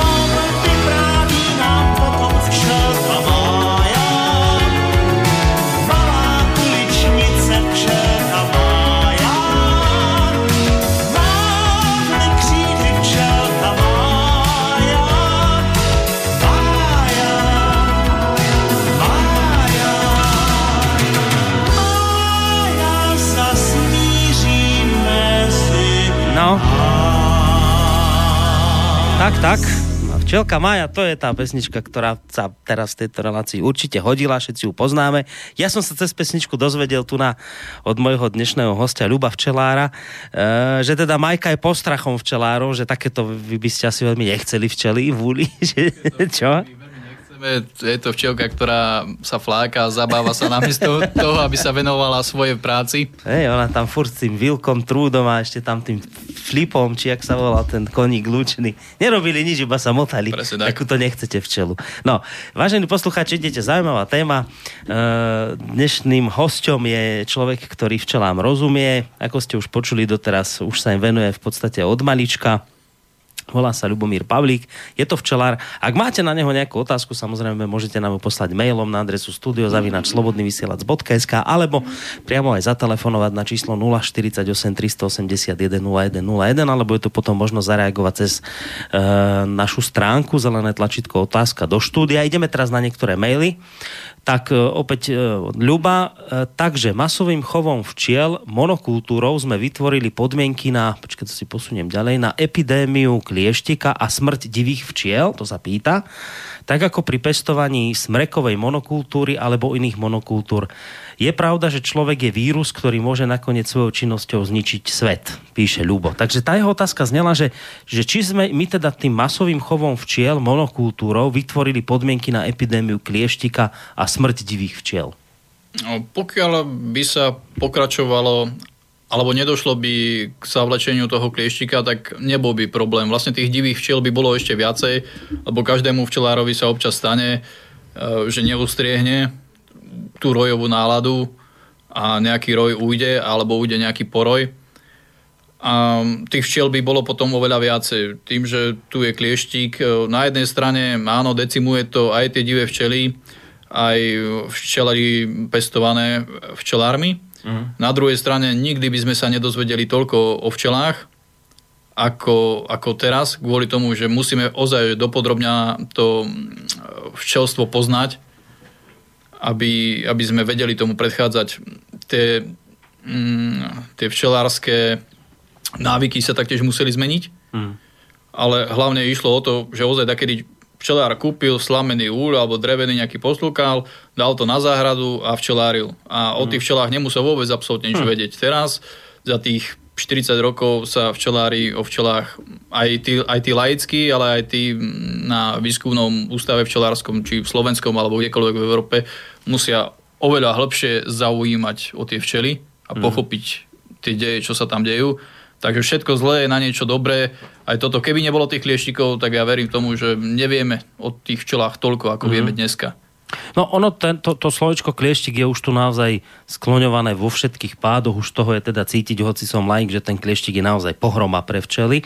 To je vlastne čo? To je taký malý roztoč, drobný chrobáčik, je ktorý... To roztoč, ale... čo robí tým včelám zlé? Uh, robí to, že ma, vlastne tá klieštica, alebo tá samička klieštika sa dostane uh, ku larve tesne pred zavičkovaním, tam nakladie vajíčka, buď odtiaľ ujde preč, alebo ostane tam a vysávajú hemolymfu, čo je vlastne ako keby krv tej larvy mm. a oslabujú ju. E, potom môže dojsť s rôznym vývojom defektom na tej včele. V extrémnych prípadoch môže rovno uhynúť tam a hlavne potom no, buď sa jej nevyvinú krídla, alebo celá vlastne zostane taká mm, poškodená mm-hmm. a oslabená. A čím je oslabená, tak potom navyše klieštik je ešte prenášač rôznych chorob vírusových, takže ešte môže tú včelu aj nakaziť Ehm, nejakým vírusom aj všelieho moru alebo mm-hmm. nejaké hniloby plodu. Čiže ten klieštik neškodí dospelým včelám priamo, keď napadá, nerátame napadá, to, že... Napadá aj dospelé ale... včely, potom vlastne ich aj dospelé? jednoduchšie pre nich vlastne napadnú tú larvu, ale neskôr vlastne sa dostanú na telo včely a dostanú sa do, mm-hmm. na jej telo, na, do podbruška alebo pod tie pancier, ako, ako ona má také, mm-hmm. také sukničky vlastne, alebo také šupiny ako mm-hmm. britier a ona sa zasunie tým, že je taká polska, tak sa zasunie pod ten pancier, ako keby tam sa napichne na tú včelu a oslabuje tú včelu. Je Aha. extrémne prípady, keď vlastne už sú kalamitné stavy v tom včelstve, tak už sú aj okom viditeľné um, včely, ktoré sú osypané tými klieštikmi. Ten parazit je dosť veľký, keby sa to um, prenieslo na človeka, tak dajme tomu ako keby človeku mm, cical krv, ale nie klieštik, ale nejaké morča. Uh-huh. Takže asi také je to veľké, keď by na človeka sadlo 7 morčiat, uh-huh. tak tiež asi by za chvíľu vlastne ochorel na nejakú no, chorobu. To si dobre slovo kalamita použil, lebo presne teraz, keď o tom hovoríš, tak mi to pripadá presne ako v lesoch, čo je likožrút, tak on tiež napáda normálne len akože nejaké oslabené stromy, ale keď už je tak premnožený, že už ho veľa, tak už ide aj na zdravé a už aj tým škodí, za normálne okolnosti by to nerobil, išiel by len na tie nejaké sucháre a niečo podobné, ale, ale už keď ho je veľa, tak proste už sa správa inak, tak aj pri kriešikovi je to tak, že on ide do larvy, prioritne, ale že keď už sa premnoží na nejaké veľké množstva, tak už potom aj, aj po včelách ide. A už tým škodí, že ich vlastne oberá o energiu, vyciciava aj, aj z nich tú, tú hemolymfu, ako vravíš. No a ja som ti počul, keď už teda o tom klieštikovi hovoríme, že no, to sa asi ošetruje normálne nejak chemicky, ale sú včelári, ktorí hovoria, že netreba nejakú chemikáliu, že to je hlúposť postrekovať tie včely a niečo robiť takéto, alebo že neviem, ako sa to vydimuje, či čo. ale že stačí nejako ten úl nahriať, lebo ten, že ten klieštik on pri nejakej mierne zvýšenej teplote proste zahynie že stačí, ja už si to nepamätám, ako som to čítal, ale proste nejakým spôsobom zahriať to vnútro toho úla a ten klieštik zdochne a včelám to neublíži. A, a že jednoducho nemusíš po tých včelách vlastne ako by chy, sypať chemikálie. Tak dve otázky mám na teba, že ty si včelár, ktorý ako nemá problém s takým tým chemickým ošetrovaním tých včiel aby pred klieštikom. To je tá jedna otázka. A druhá, že vieš o tom, že to sa dá robiť aj takýmto akože spôsobom, alebo vôbec je to naozaj pravda, že sa to dá takýmto zahrievaním zbaviť tých klieštikov? No, je niekoľko techník, ako sa zbaviť klieštika, buď sú to, alebo snažia sa ekologicky pôsobiť na toho klieštika alebo mechanicky, tým, že napríklad nalákajú toho klieštika, vloží sa rámik e, do úľa, ktorý je zakladený trubčím plodom, ktorý že vraj klieštiky uprednostňujú kvôli aj jeho telesnej teplote, ktorá je vyššia.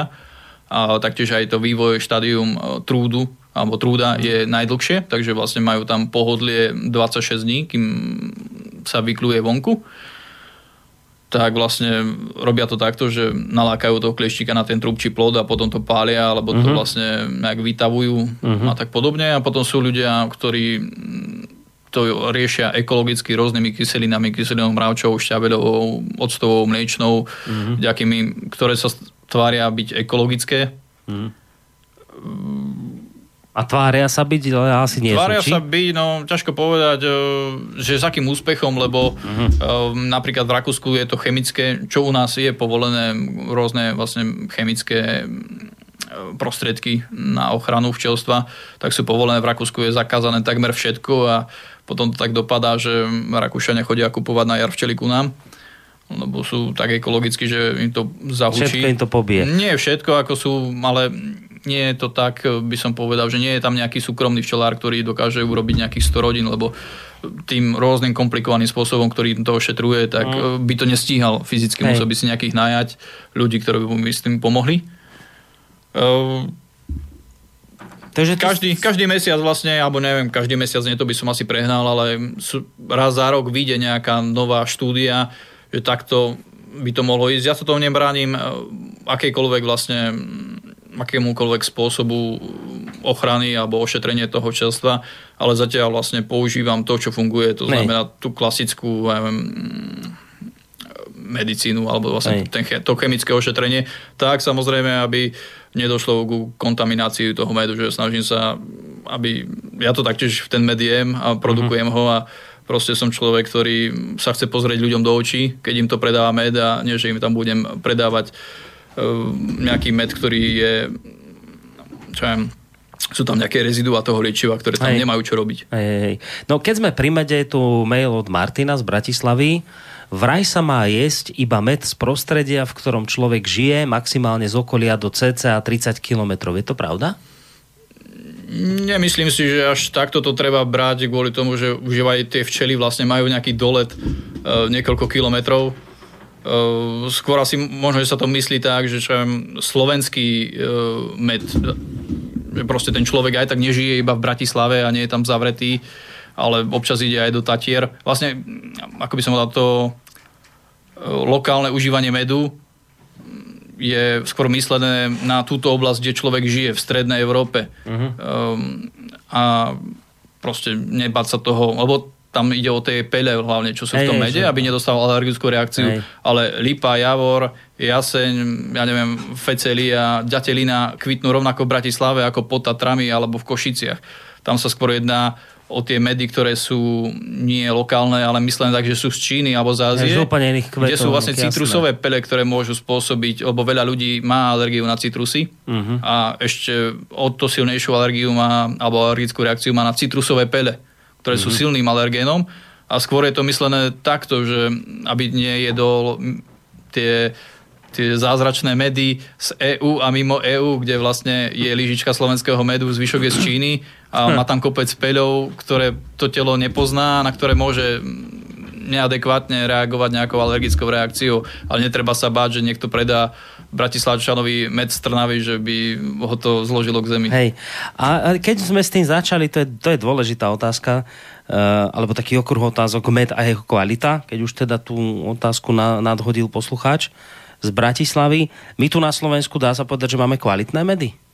Máme tu veľmi kvalitné medy, čoho dôkazom sú aj tie medaily, ktoré rôzni včelári slovenskí dostávajú po celosvetových súťažiach uh-huh. kde vlastne nie je to nejakou zásluhou lobby, proste je to tak, že včelár má pocit, že jeho med je ozaj kvalitný a má z toho dobrý pocit, tak vezme fľašu a pošle ju niekde do Paríža, alebo kde sa robí tá výstava.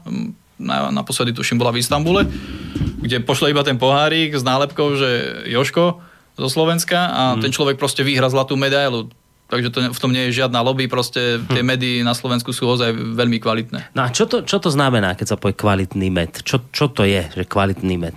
Čo sa posudzuje, vieš? Podľa čoho povieš, alebo čo, podľa čoho môžeš usúdiť, že tento med je kvalitný a tento je nekvalitný? No, kvalitný, tam skôr vyhrávajú vlastne tie chuťové uh-huh. tie vlastnosti. Uh-huh. Ešte to naše slovanské medy, je to taká zmes, že nie je to čo iba slnečnica, iba repka, ale sú také bohaté, že včelár to má niekde na lúke, kde je 500 kvetov, uh-huh. je to komplet celá zmes toho a ten med je nenapodobniteľný. A či, či vlastne z tých kvetov ti akoby vôjde chuť do toho medu? Áno, že ja to vlastne taká harmónia lebo... chutí, uh-huh. ale ten med musí splňať nejaké parametre e, minimálne tej vlhkosti, e, obsah vody v mede môže byť maximálne 18%, 19 a viac percent môže spôsobiť skysnutie toho medu, ale to sú vlastne mechanické alebo mhm. nejaké chemické vlastnosti toho medu, ktoré je dobré, alebo je nutné splniť iba z toho dôvodu, že keď včovár by e, na to, vytočil med z úľa, ktorý má vyššiu vlhkosť, tak by mu skysol a hmm. žiadny zákazník by si to nekúpil.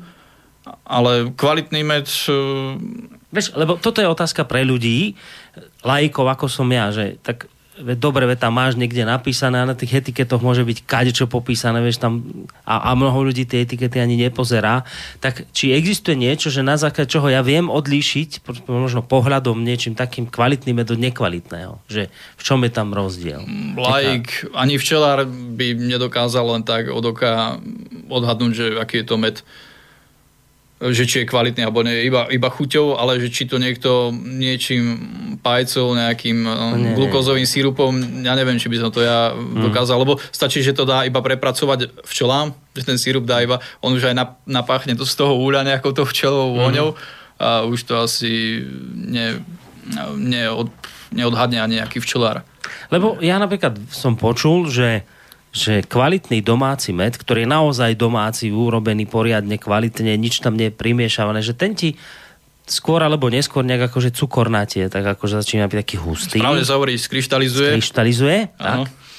A, a že ten, ten keď je kadejaký z obchodu nekvalitný, miešaný, že ten je furt taký riedky, že ten ne, ne, nemá šancu skryštalizovať. Nie je to celkom pravda, lebo sú aj na Slovensku medy, ktoré neskryštalizujú, alebo tá kryštalizácia trvá veľmi dlho, napríklad agátový med. Závisí to od vlastne podielu fruktózy a glukózy. Agátový med má vysoký obsah fruktózy, takmer 90%, a fruktóza je cukor, alebo je cukor, ktorý pomalšie kryštalizuje, pretože je trochu komplikovanejší a mm. kým sa tam vytvoria kryštály, tak to chvíľu trvá. Keby mal človek v kuchyni položený pohár agatového medu pri izbovej teplote, tak bežne vydrží aj 2 roky stále tekutý. Mm-hmm. Ale pritom je to pravý, dobrý, kvalitný med. Ale keby bol z repky? Napríklad? Keby bol z repky, ktorá je takmer 100% glukóza, čo je monocukor, tak tie kryštály sa tam otvoria veľmi rýchlo. Niekedy sa mi stane, že ja som na repke, pokazí sa trochu počasie a nechcem ísť počas dažďa, alebo keď je príliš chladno, ešte v apríli v máji môže byť. Mm. Nechcem ísť do včiel, nechcem podchladiť plot, tak to nechám chvíľku ešte postať, prídem do úľa a polovicu medu už úľa nedostanem, lebo už je skryštalizovaný. Čiže už ostane akože v tom pláste. Áno, takže vlastne ani včeli ma nepodviedli, že by falšovali ten med, proste ten med, že by tam dávali cukor, proste donesú repkový med a on už skryštalizuje z časti rovno v úli. Ja ešte keď chcem, tak viem z toho vydolovať nejakú polovicu, ale uh-huh. tam je s tým väčšia práca, lebo môže dolámať rámik alebo dotrhať vlastne to dielo, takže tam už je to iba na včelárovi potom, že či to vytočí, alebo už im to nechá dojesť. No, ono sa všeobecne, keď sa hovorí o včelách, tak samozrejme sa prioritne hovorí o mede, ale to, čo sa nepovie, je, že t- ale tie včely produkujú ešte ďalšie produkty pre ľudí veľmi vzácne, ako je peľ, ako je ma- materská kašička napríklad a ako je tzv. propolis. To mi teraz nie také tri veci napadli, čo viem, že sú. A ešte jed. A ešte aj jed sa používa? No vidíš, to som nevedel. Tak, tak poďme aspoň v rýchlosti na tie všetky, že teraz som to niekedy videl, ja som ani nevedel, že sa také predáva, že normálne, že peľ si niektorí ľudia kupujú a že, že veľmi zdravé to je, to jedia, normálne lyžičku si dajú, teraz to niečím zapijú, alebo čo. A som počul, že, že zdravá vec veľmi. Tak peľ, to ma teraz zaujíma, že to e, tie včely normálne nosia ako med do tých plástov, to takisto ukladajú peľ? No, áno, Uh, je to vlastne ich, súčasť ich potravy, kde jednou zložkou potravy je med, ktorý vlastne používajú ako zdroj energie a zdroj vlastne bielkovín je potom peľ.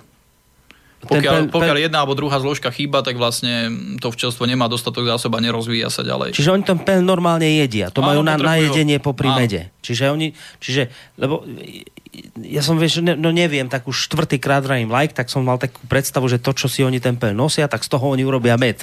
Ale oni nerobia z, z peľu med, ale z nektáru med. Med je vlastne zahustený nektár, Nektár. z buď živočíšneho alebo rastlinného pôvodu, teda buď z kvetov, alebo to môže byť z tých vošiek, ktoré napadajú stromy. Áno. Pokiaľ sa tie vošky premnožia, tak vlastne už mravce to nestíhajú zlízať všetko a nastupujú včely. Mhm. Takže potom to je ten medovicový, ten zácnejší med. To je ten taký tmavý, nie? To je ten tmavý, áno. Horský. No. A potom vlastne, keď to donesú do úľa, tak robia z toho takú krmnú kašičku, ktorým, ktorou sú krmené vlastne larvy, to potomstvo, okrem matky samozrejme. A to je taká krmná kašička zmes e, peľu a medu. No, k tomu pôjdeme, ale teraz ešte ten peľ. Takže No. oni, lebo to vidíš na včielke, ona tak, ak chodí po tom kvietku, tak ona potom má na nohách nalepené také žlté nohy, má také ob, Áno. ob, obkolesené tým. A teraz to ona potom si z tých nôh tam v, v úli dá dole nejakým spôsobom a to potom natlačí ten peľ do toho, do tej bunky a ten peľ potom jedia tie včely? Teda? Tak. Uskladňuje to e, v úli, väčšinou to býva druhý rámik z kraja. Je to taký zákon, ktorý platí v tom úli, že keď čelár príde do úľa, tak prvý je zásobný z kraja, keď, či z jednej strany z ľavej alebo z pravej, to je Mhm. úplne jedno a je jedno, či je tam 6 rámikov alebo 10 rámikov alebo 12 tak ten druhý rámik je zásoba peľu a pokiaľ tá znáška peľová je dobrá, tak potom aj ďalšie rámiky v úli sú zapeľované. Potom to zakonzervujú Čiže vždy, tu, malou vždy to dodržia, hej, že druhý rámik je je vždy, to tak. vždy. Nie? Je samozrejme aj všade inde vlastne, kde, kde ho potrebujú, ale ten druhý rámik, tak to je takmer istota, že pokiaľ je per, tak včelár to hneď zistí, že vyťahne ten druhý. E, Robí sa to aj kvôli tomu, že na ňom sa nachádza vždycky najmenej včiel, takže keď včelár nechce dopučiť včely, tak vyťahuje ten druhý rámik z kraja, kde nie je toľko včiel a nehrozí, že by nejaké ublížil. No a ako ten peľ vyberieš z tých, z tých, z tých buniek? No, sú dva spôsoby, alebo dva také tovary alebo produkty, ktoré včelári predávajú. Jeden je obnôžkový peľ, to je z tých nôžok, kde majú vlastne e, košičky, do ktorých ten peľ zberajú a včelár vyrobí tzv. peľochytné dno, kde včela vojde do úľa uh-huh. a prejde cez také e, malé dierky, Uh-huh. Cez ktoré ona sa zmestí, ale už sa nezmestí s tými nôžkami, s tými batôžkami, ktoré má nabalené na nohách a ten peľ odpadne na podložku Aha. a včelár potom večer príde, pozosypuje dole ten pel a to je takzvaný obnôžkový pel, ktorý ešte musí doma dosušiť a prebrať, lebo sú tam nejaké nožičky, tykadla špiny. Bože A- môj. Jak to preberie, tie drobné noci? To sa vyfúkuje, vlastne, že to má takú špecifickú hmotnosť a a ďalšou vecou alebo ďalším produktom je potom ten pel, ktorý už sa dostane do úľa, ktorý už je utlačený v tých buniek. Mhm. Ten je vlastne špeciálny aj tým, že on už je napustený e, enzymmi tráviacimi tých včiel, ktoré to majú ako včelí chlieb. Volá sa to, alebo ten produkt sa perga alebo pirga, podľa toho, v ktorej krajine sa to, mm, to v tejto časti Európy nachádza. A to je taká špeciálna vlastne už uh, záležitosť, ktorá buď sa, ja neviem, ťažko, ťažko sa to vyberá. Volá sa to buď vypichovaný pel niekedy, mm-hmm. to chlapa alebo včelár potreboval nejaké dve ženičky, ktoré zobrali ten rámik a pracne každú jednu Do každej bunky pichnú, vypichovali je. a vypichovali ten per. Dneska sa to už v mrazničkách robí a už sa to zomelie a vlastne to už je potom taká taká delikatesa No, pre dobre, tak- tých A, fajnšpekrov. a je to teda zdravé tempel, hej? To, to, Je to zdravé, obsahuje to veľa bielkovín. Ehm, Literatúra uvádza, že na 100 gramov to má viacej bielkovín ako telacie meso. Hm. Ďalej to obsahuje veľa minerálnych látok, komplet B, okrem B15 a B17. Veľa minerálnych látok. Je to dobré na jar alebo po nejakej chorobe, kde človek si to dá ako nejakú multivitaminovú bombu. Je to ale mm, taktiež alergén silný, mm-hmm. tým, že je vlastne to množstvo peľu. Takže človek, ktorý sa to rozhodne užívať, by mal začať zľahka. Čajovú lyžičku do vody, rozmiešať to, vyskúšať, či náhodou nie je nejaká alergická reakcia, pokiaľ je, tak Nie, radšej nie, no. Mm, buď to dať niekomu, kto to nemá, alebo vrátiť to včelárovi. Mm, A taktiež nie je dlhodobo to užívať, lebo môže si čo viem, dva, mes- dva týždne alebo mesiac to užívať, potom dať si pauzu, lebo aj časom sa môže vytvoriť e. Alergia. Poznám včelárov, ktorí si vytvorili alergiu na včeliet, museli nechať včelárenie po Hej. 20 rokoch včelárenia, sú páni vlastne už A to by e, som starší. práve povedal, že je to naopak, že čím ťa viac pichnú, tak tým si odolnejší. Ja že... už som, alebo včelár je, z praxou je taký odolný, že vlastne ja viacej, ja neviem, ani z komára by som viacej opuchol, ako, ako z nejakej včely. Keby ma uštipla jedno, či jedna, alebo 30, to uh-huh. úplne akože, mm, už to nevnímam.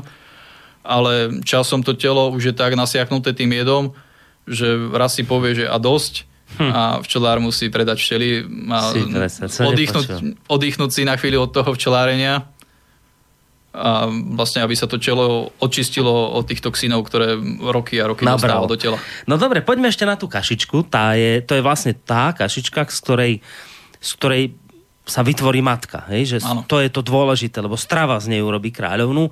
To sa tiež teda nejakým spôsobom berie od včiel. A to sa akým spôsobom zberá tá kašička? To jak to vyberieš z úľa? No, navodí sa um, vlastne atmosféra, že včelstvo je bez matky. Je potrebné to vlastne... ako navodíš? Ty mu niekde schováš tú No matku? áno, vezme, vezme matku, ve, robí sa to tak, že vezme sa veľa rámikov s mladými včelami alebo ešte s nevyliahnutými včelami, urobí sa taký mm, osobitný úľ. Pre ne, kde nie je matka, tá matka mm-hmm. sa im vezme. No, nastane a pláč. Nastane pláč a následne včelár príde a podstrčí im vajíčka alebo mladé larvičky, ktoré sú umiestnené zvislo.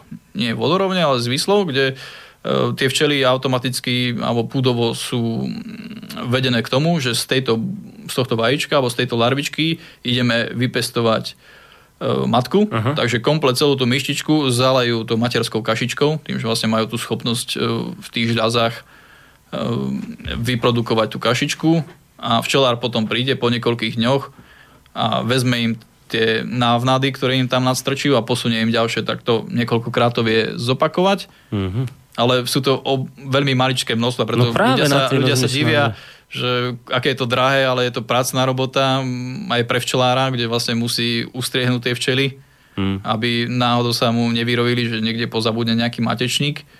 A vlastne toto musí ustriehnúť on a potom vlastne musí si nájať nejakého najlepšie rodinného príslušníka, ktoré, ktorému, Zoškrapkáva dole. ktorý to, to potom bude o- vyberá nejakou malou lyžičkou alebo to otca a vlastne A odtiaľ preč. vraj, že to je drahé, tak naozaj tá kašička je drahá teda, že to sa bavíme o dosť veľkých peniazoch? Tak keď- zase nie je to úplne také, že, Že ťa to zrujnuje že to zrujnuje, ale sú ľudia, o ktorých mm, som počul, že kedysi sa tomu venovali a po niekoľkých rokoch si boli schopní za minulého režimu, kedy to štát vykupoval, Hmm. kúpiť vilu na Slavíne.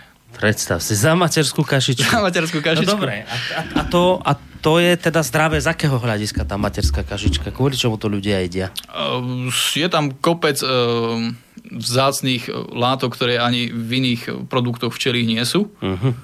Uh, Hlavne sú to enzymy, minerálne látky, také špecifické, kde nikde inde vlastne vo svete sa nenájdú vlastne v žiadnej inej potravine. Kráľa to s tebou urobí. Keď to budeš jesť, tak skončíš ako kráľ. a to asi sa len také mali, maličké, drobné predávajú asi. Buď sa to primiešava do medu, Aha. alebo sa to rôzne maceruje, prípadne do alkoholu vlastne, že sa to rozpúšťa tak. Aha, čiže tá kašička sa rozpúšťa v alkohole. No, rôzne, rôzne recepty sú na to, ako to užívať. Niekto to, ja to viem iba tak, že keď to vylamujem, tak aj tak mi je to ľúto zahodiť, tak to iba tak lúpem do úst. Je to zaujímavé z toho hľadiska, že keď ja som od toho zamazaný, či už ruky alebo rukavice mám, tak včely sa potom inak ku mne Sú také chovajú. milšie na teba, Sú čo? také milšie potom, Hej? že no, a oblizujú mi ruky a neviem sa ich potom zbaviť chvíľu, že až do auta ku mne idú.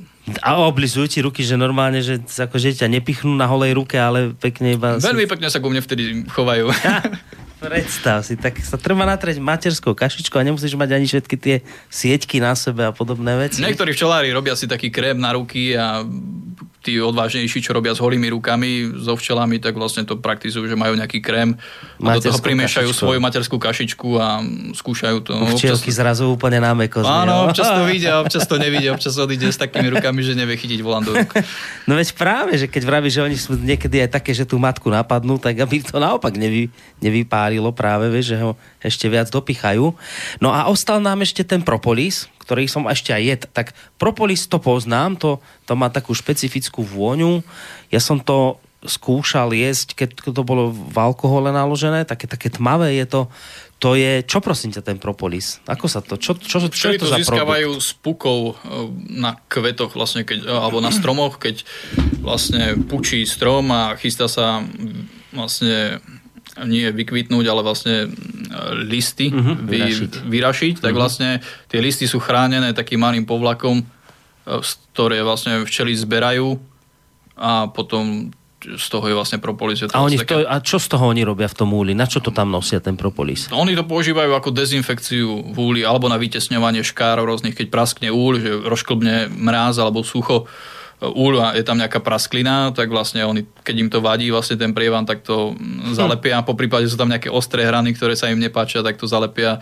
Nakoniec čelár potom dojde k tomu, že už nevie rozobrať ani úl, lebo keď je, to, keď je chladné počasie, tak je to tvrdé ako gít, ako betón, že občas sa aj mne stane, že roztrhnem drevený rámik alebo ohnem nerezový rozperák, že je to tak A to zabetonované. A v lete je to zase ako žuvačka, takže včelár to potom tak či tak, či to chce predávať alebo nechce, musí to zberať, lebo mu to komplikuje A prácu. To, čiže ty vlastne len ten, ten, eh, ten propolis, vlastne akoby ten git včelí, iba ho zoškrabeš z tých rámikov teda? S rámikou, s úľou, vlastne z- z- všetko. Alebo sa cieľenia sa zberá, že dá sa tam nejaká sieťka plastová, ktorá včely provokuje. Oni tam vidia proste kopec dierok, ktoré im vadia, tak oni to, oni to zalepia a včelár potom tie sieťky pozberá a vymrví z toho ten propolis. Ja tak vy tým včelám strašne zle robíte. Fúr ich klamete, chuďatka. Najskôr tam s tou mašič, ka, kašičkou, tam ich nalákaš, matku im schováš, potom im medín zoberieš, ešte na tie, ešte aj chuďatá, tam diery majú takto zaplátať. Chcú. No my si zle navzájom robíme. Oni nepočúvajú nás, my zase im stále prácu nejakú dávame. Chúďata. A ešte nám ten jedostal, to si už vôbec neviem predstaviť, ak sa toto zberá. To normálne ako každú včelu chytíš a necháš ju do niečoho pichnúť? No, Vieš, lebo vedel som, že hada dáš to tak, on ako prepichne takú blanku na flaši a potom, jak sa mu tie zuby dostanú, dotknú flaše, tak pustí jedno, ale u hada sa to dá. Ale čo s takým malým zvieratkom? Niečo, niečo nejak podobne to funguje aj u včiel, kde sú rôzne buď o, také gumené podložky, kde o, na okraj toho je privedené nejaké malé krokové napätie, ten Mhm. puls, alebo oni sú veľmi citlivé na elektromagnetické pole aj na nejaké pulzy elektrické a ich provokuje a do toho začnú bodať. Sú rôzne systémy vlastne už, o, ktoré sa umiestňujú buď do úľa alebo na letáč. A ona normálne vyťahne to, to žihadlo. áno, že- neobližuje to, mm-hmm. lebo je to cez nejaký tenký mikrotén, do ktorého ona bodne a pod tým je nejaká sklenená podložka, na ktorej to potom uschne. Včelár buď to zoškrabáva, ale tomu sa venujú iba vybavení nejakí včelári, lebo mm, aj vdýchnuť ten jed, keď je v takej práškovej forme, tak aj pre človeka je nebezpečné. Áno? A čo by ti to mohlo spôsobiť? No opuch, sliznice, zadusenie, Až takto? No lebo už je to extrémne, lebo je niečo... No to je obrovská je niečo jasné. iné, keď vlastne u- ušipne človeka 1, 2, 10, 20 šiel, to je niečo iné, No. ako keď vlastne to má z celého dňa produkcia Jasné, jasné. 80 tisíc včiel, no dajme tomu, že všetky neboli vlastne si pichnúť do toho, ale možno, že tretina áno, tak je to obrovské množstvo. A Hej, to je zrazu taktiež- obrovská koncentrácia. aj to, jedu, aj vlastne na Slovensku neviem, či sa k tomu nejaká farmaceutická firma venuje, takže na Slovensku nepoznám človeka, čo sa tomu venuje, ale je možné, že určite, hej, Hm. nepoznám zase všetkých včelárov. A potom sa z toho asi nejaké lieky robia do drogerii. lieky, kozmetika Tak, hej. a podobné veci. Hm. No dobre, poďme zase trošku maily pozrieť, čo tu máme. No, týmto mailom sa dostaneme k ďalšej veľkej oblasti, lebo píše Juraj. pozdravujem, chcem začať s chovom, neviem, neviem, či to doslova chce, či to len zo srandy píše, či sa to aj chová, že chcem začať s chovom čmeliakov. Môže sa také chovať, že čmeliaky? Áno. Aj čmeliaky? Ja som myslel, Čmeliaky že... sa chovajú z toho dôvodu, že keď e, má človek nejaký sad ovocný, ktorý kvitne už e, v apríli alebo v marci, podľa toho, aké sú tam skoré odrody, tak včely ešte vtedy neopelujú, lebo im je príliš chladno. Aha. Ale tie stromy treba opeliť a preto niektorí ľudia, takí farmári, tak vlastne chovajú čmeliakov kvôli tomu, že majú oveľa väčší rozsah znášania teplot, že oni aj v chladnej, mm-hmm. chladnom počasí vedia lietať. Ja som sa, že to tak pejoratívne použil také slovo, budem chovať čmeliaky, akože dá sa to. Čiže chcem začať s chovom čmeliakov. Vedeli by ste mi e, pre mňa začiatočníkovi poradiť, ako nasmerovať... Počkaj ešte raz. Chcem začať s chovom čmeliakov. Vedeli by ste e, mne začiatočníkovi poradiť a nasmerovať ma, ako postupovať? Keď chce začať s chovom. Jednoduchšou cestou je obje- objednať si to, myslím, že v Holandsku je najväčšia firma, ktorá sa tomu venuje a ktorá čmeliakov predáva, kde pošlete mail, objednáte si čmeliaka a pošle vám, pošlu vám krabicu už s čmeliačou matkou. To ona prežije tam tú cestu? To... Nie je problém, ona si tam má stravu, má tam pohodlie a No, oni tam napíšu, aby, aby s tým manipulovali opatrne a prežije. Aj matky sa poštou posielajú inak, aj po Slovensku. To, Že to, to je klasické včelie, matky si ja objednám internetom, mi príde internetom domov. a príde vám domov vo balke. V obálke mi príde obálke aj s nejakými zopár včielkami, ktoré tam robia servis, takže takisto podobne príde aj čmeliak. Takže tá jednoduchšia cesta je kúpiť si to a potom tá zaujímavejšia je zohnať nejaké myšie hniezdo a vy vyťahať odtiaľ tú plsť a tú plsť potom umiestniť do nejakej vtáčej budky a čakať na čmeliaka, že na jar priletí. A on Každý- tam spraví hniezdo v tej plsti? Či Áno, lebo každá, každý čmeliak na jar, eh, ktorého vidíte, tak je vlastne ona, je to čmeliačica a je to budúca kráľovná. To je vlastne už oplodnená samička, ktorá hľadá vhodné miesto. Vhodné miesto je pre, ňa, pre ňu nejaká myšacia diera, kde ona vlezie, dokonca je taká agresívna, že vyženie aj myš z diery a tam si urobí hniezdo. Takže vlastne taký človek, čo by to chcel skúsiť, tak nech zoženie nejaké myšie hniezdo, vyťahá odtiaľ tú plsť, lebo tá vôňa toho čmeliaka, alebo tú čmeliačicu priláka, urobí nejakú krabičku a vyskúša šťastie. Dobre, ale tak tie čmeliaky to je asi úplne iný chov ako včely, to, to, to, to celé inak nie je. Nie je to úplne iné, no. No a, a nič z toho nemáš, okrem toho opeľovania, okrem... Okrem- žiaden med, Nie. nič tam. A ešte per človek by mohol z toho nejaký No. získať, ale hlavne o to peľovanie tam ide. No a, a tie čmeliaky, to ani ne, ne, nezazimuješ, to na zimu asi sa nenecháva, či áno? ono, či? to spoločenstvo sa rozpadne. Ono funguje neprežije. úplne inak ako včelie, kde Čiže to nie je, že kráľovna, ktorá prežije 5 rokov ako u včiel, že to... Ona, hej, áno, čmeliačica vlastne stratí ku jeseni feromón, ktorým ovláda poslušnosť svojich dcer a vlastne tie cery ju zabijú a následne vyletia do... Ona, ona najskôr stratí ako by som povedal, tie oplodnené vajíčka, takže ku koncu začne klásť iba vlastne samčekov, už iba tie neoplodnené, ako keby trúdov uh-huh. čmelých a následne jej dojde aj tá látka materská, ktorou ovláda svoje céry. Tie ju potom zabijú, vyletia do voľného priestranstva, potom sa spárujú so samcami a následne sa schovajú niekde do lístia a na jar potom zháňajú nejakú dieru, nejaké hniezdo, kde by sa Čiže mohli... oni prezimujú niekde pod listím, hej? No, Áno, časť, veľká časť zamrzne a nejaká tá časť, čo prežije, tak potom vytvorí nové kolónie a tento kolobeh vlastne ide stále neuveriteľné, že ešte aj čmeliaky ovládaš, jak fungujú. Ešte, počkaj, príde otázka aj na osy a na sršne, že? Čo tie? Podobne, podobne fungujú. Hej? Áno.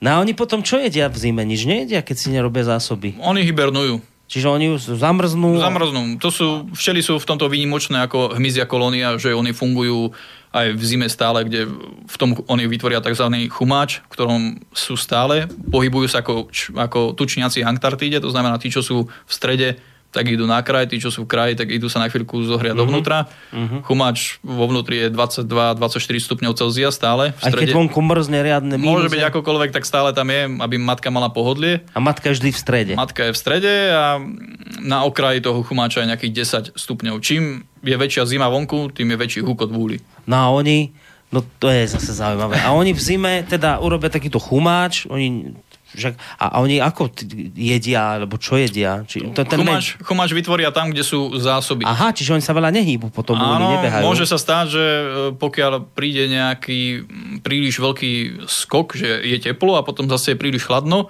tak sa môže stať, že tam, kde sa momentálne nachádzajú, zjedli všetky zásoby a to Mhm. je veľmi nebezpečná situácia, kde včelár môže byť v domnení, že má dosť zásob a reálne sú tam aj zásoby, ale sú mimo toho um, miesta, kde sa nachádza chumáč a ten sa nevie premiestniť e, k zásobám napríklad z toho dôvodu, že na nejakých pár dní sa oteplilo, matka vtedy začne plodovať a následne sa ochladí, oni zjedia všetky zásoby a potom je to na nich, že nevedia čo. No oni Či- nemôžu prejsť na iný plast zrazu, že to oni, je... áno, ale oni sú púdovo vlastne viazaní na to, že chránia plod. Aha. Takže tam potom vznikne taká dile- dilema, že či ostať na tom plode sedieť, alebo ideme na zásoby, väčšinou sa rozhodnú zle a zostanú chrániť ten plod, ale zahynú vlastne od Takže vyčerpania. vlastne Padajú. samovraždu spáchajú takúto. Nechťac, no tým, že pudovo sa snažia Hej. zachovať ten rod a ten rod je hlavne ten plod. Občas ako môže sa stať, že keď je tam viac pár, tak nejakú tú malú ja neviem, vzdialenosť nejaké 3-4 cm vedia preklenúť, uh-huh. to vedia vykúriť, ale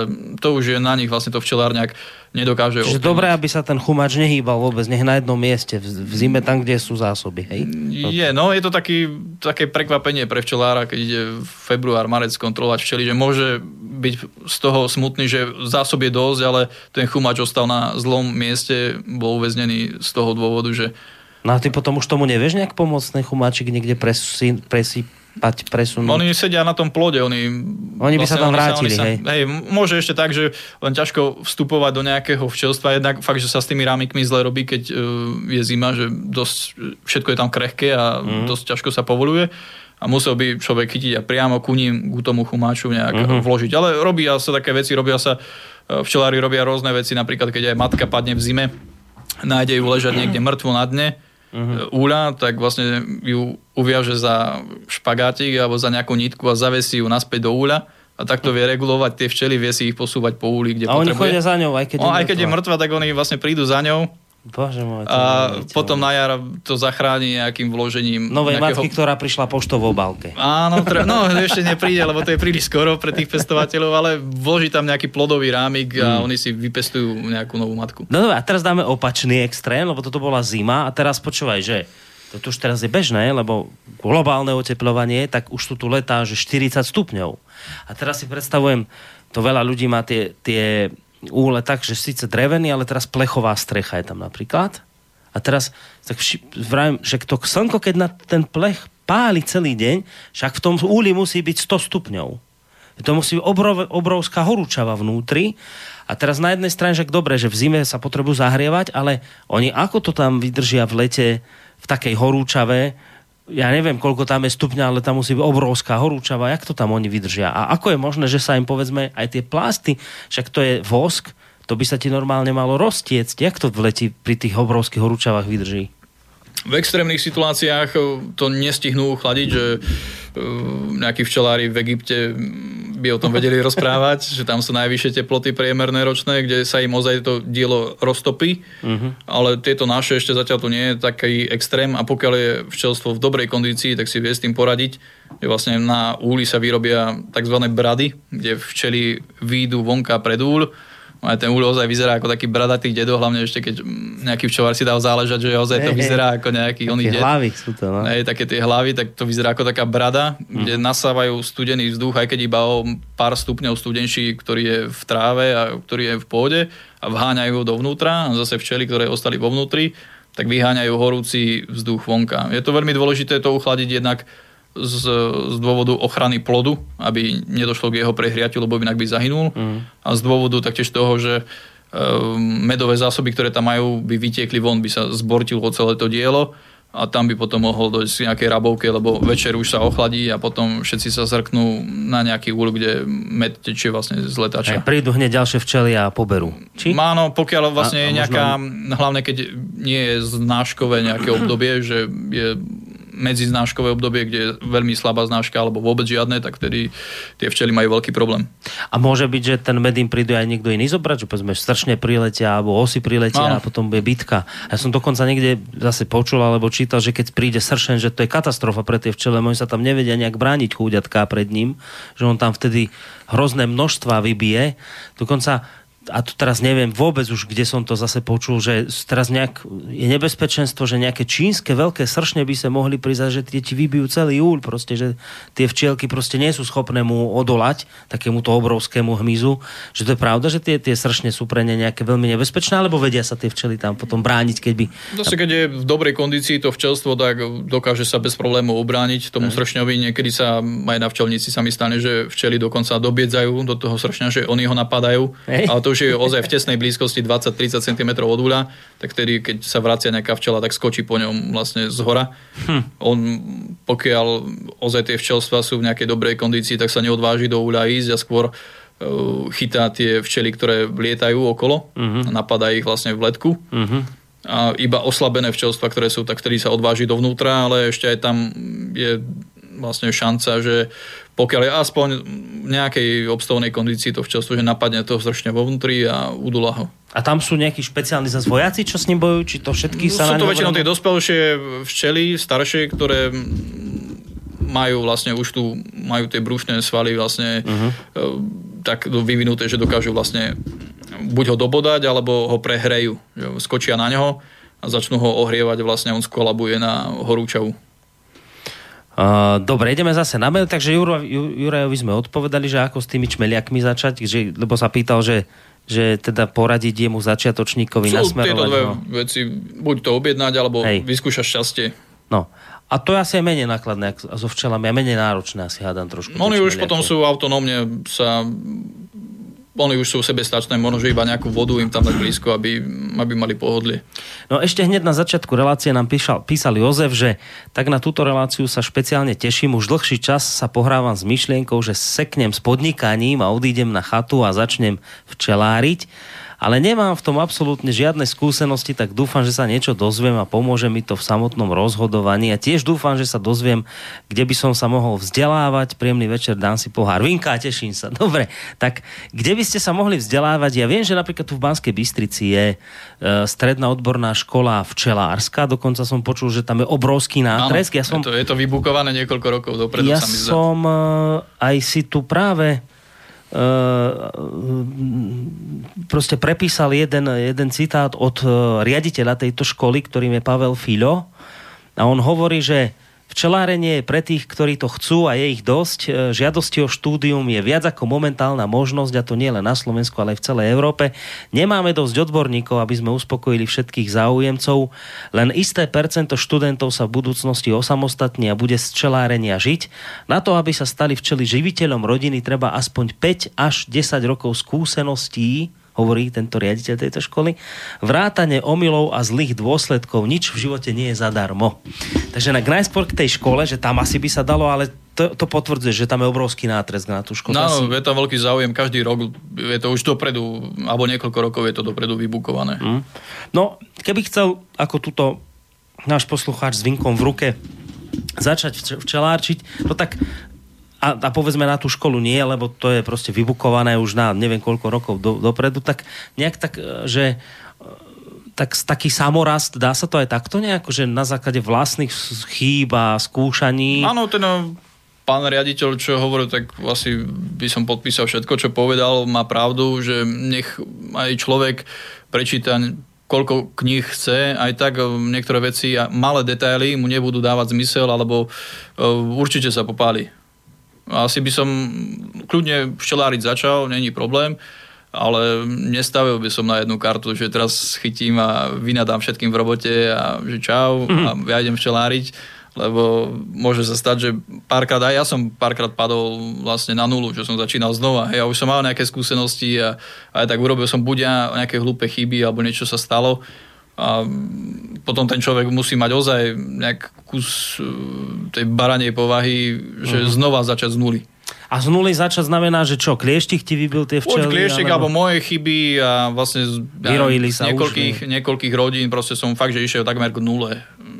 a tam potom človek ťažko znova sa nakopne, že tak idem uh-huh. ešte raz. Fakt, musí mať na to asi nejakú tú, tú povahu, že ešte, lebo poznám veľa včelárov, čo uh, buď začali fakt, že pomaličky, že mal 5 rodín, 10 rodín a postupne, ale mm. ako urobiť z toho nejaký biznis, že teraz chytím a rozbijem prasiatko a všetko narvem do toho, tak môže sa stať, že človek zahúči.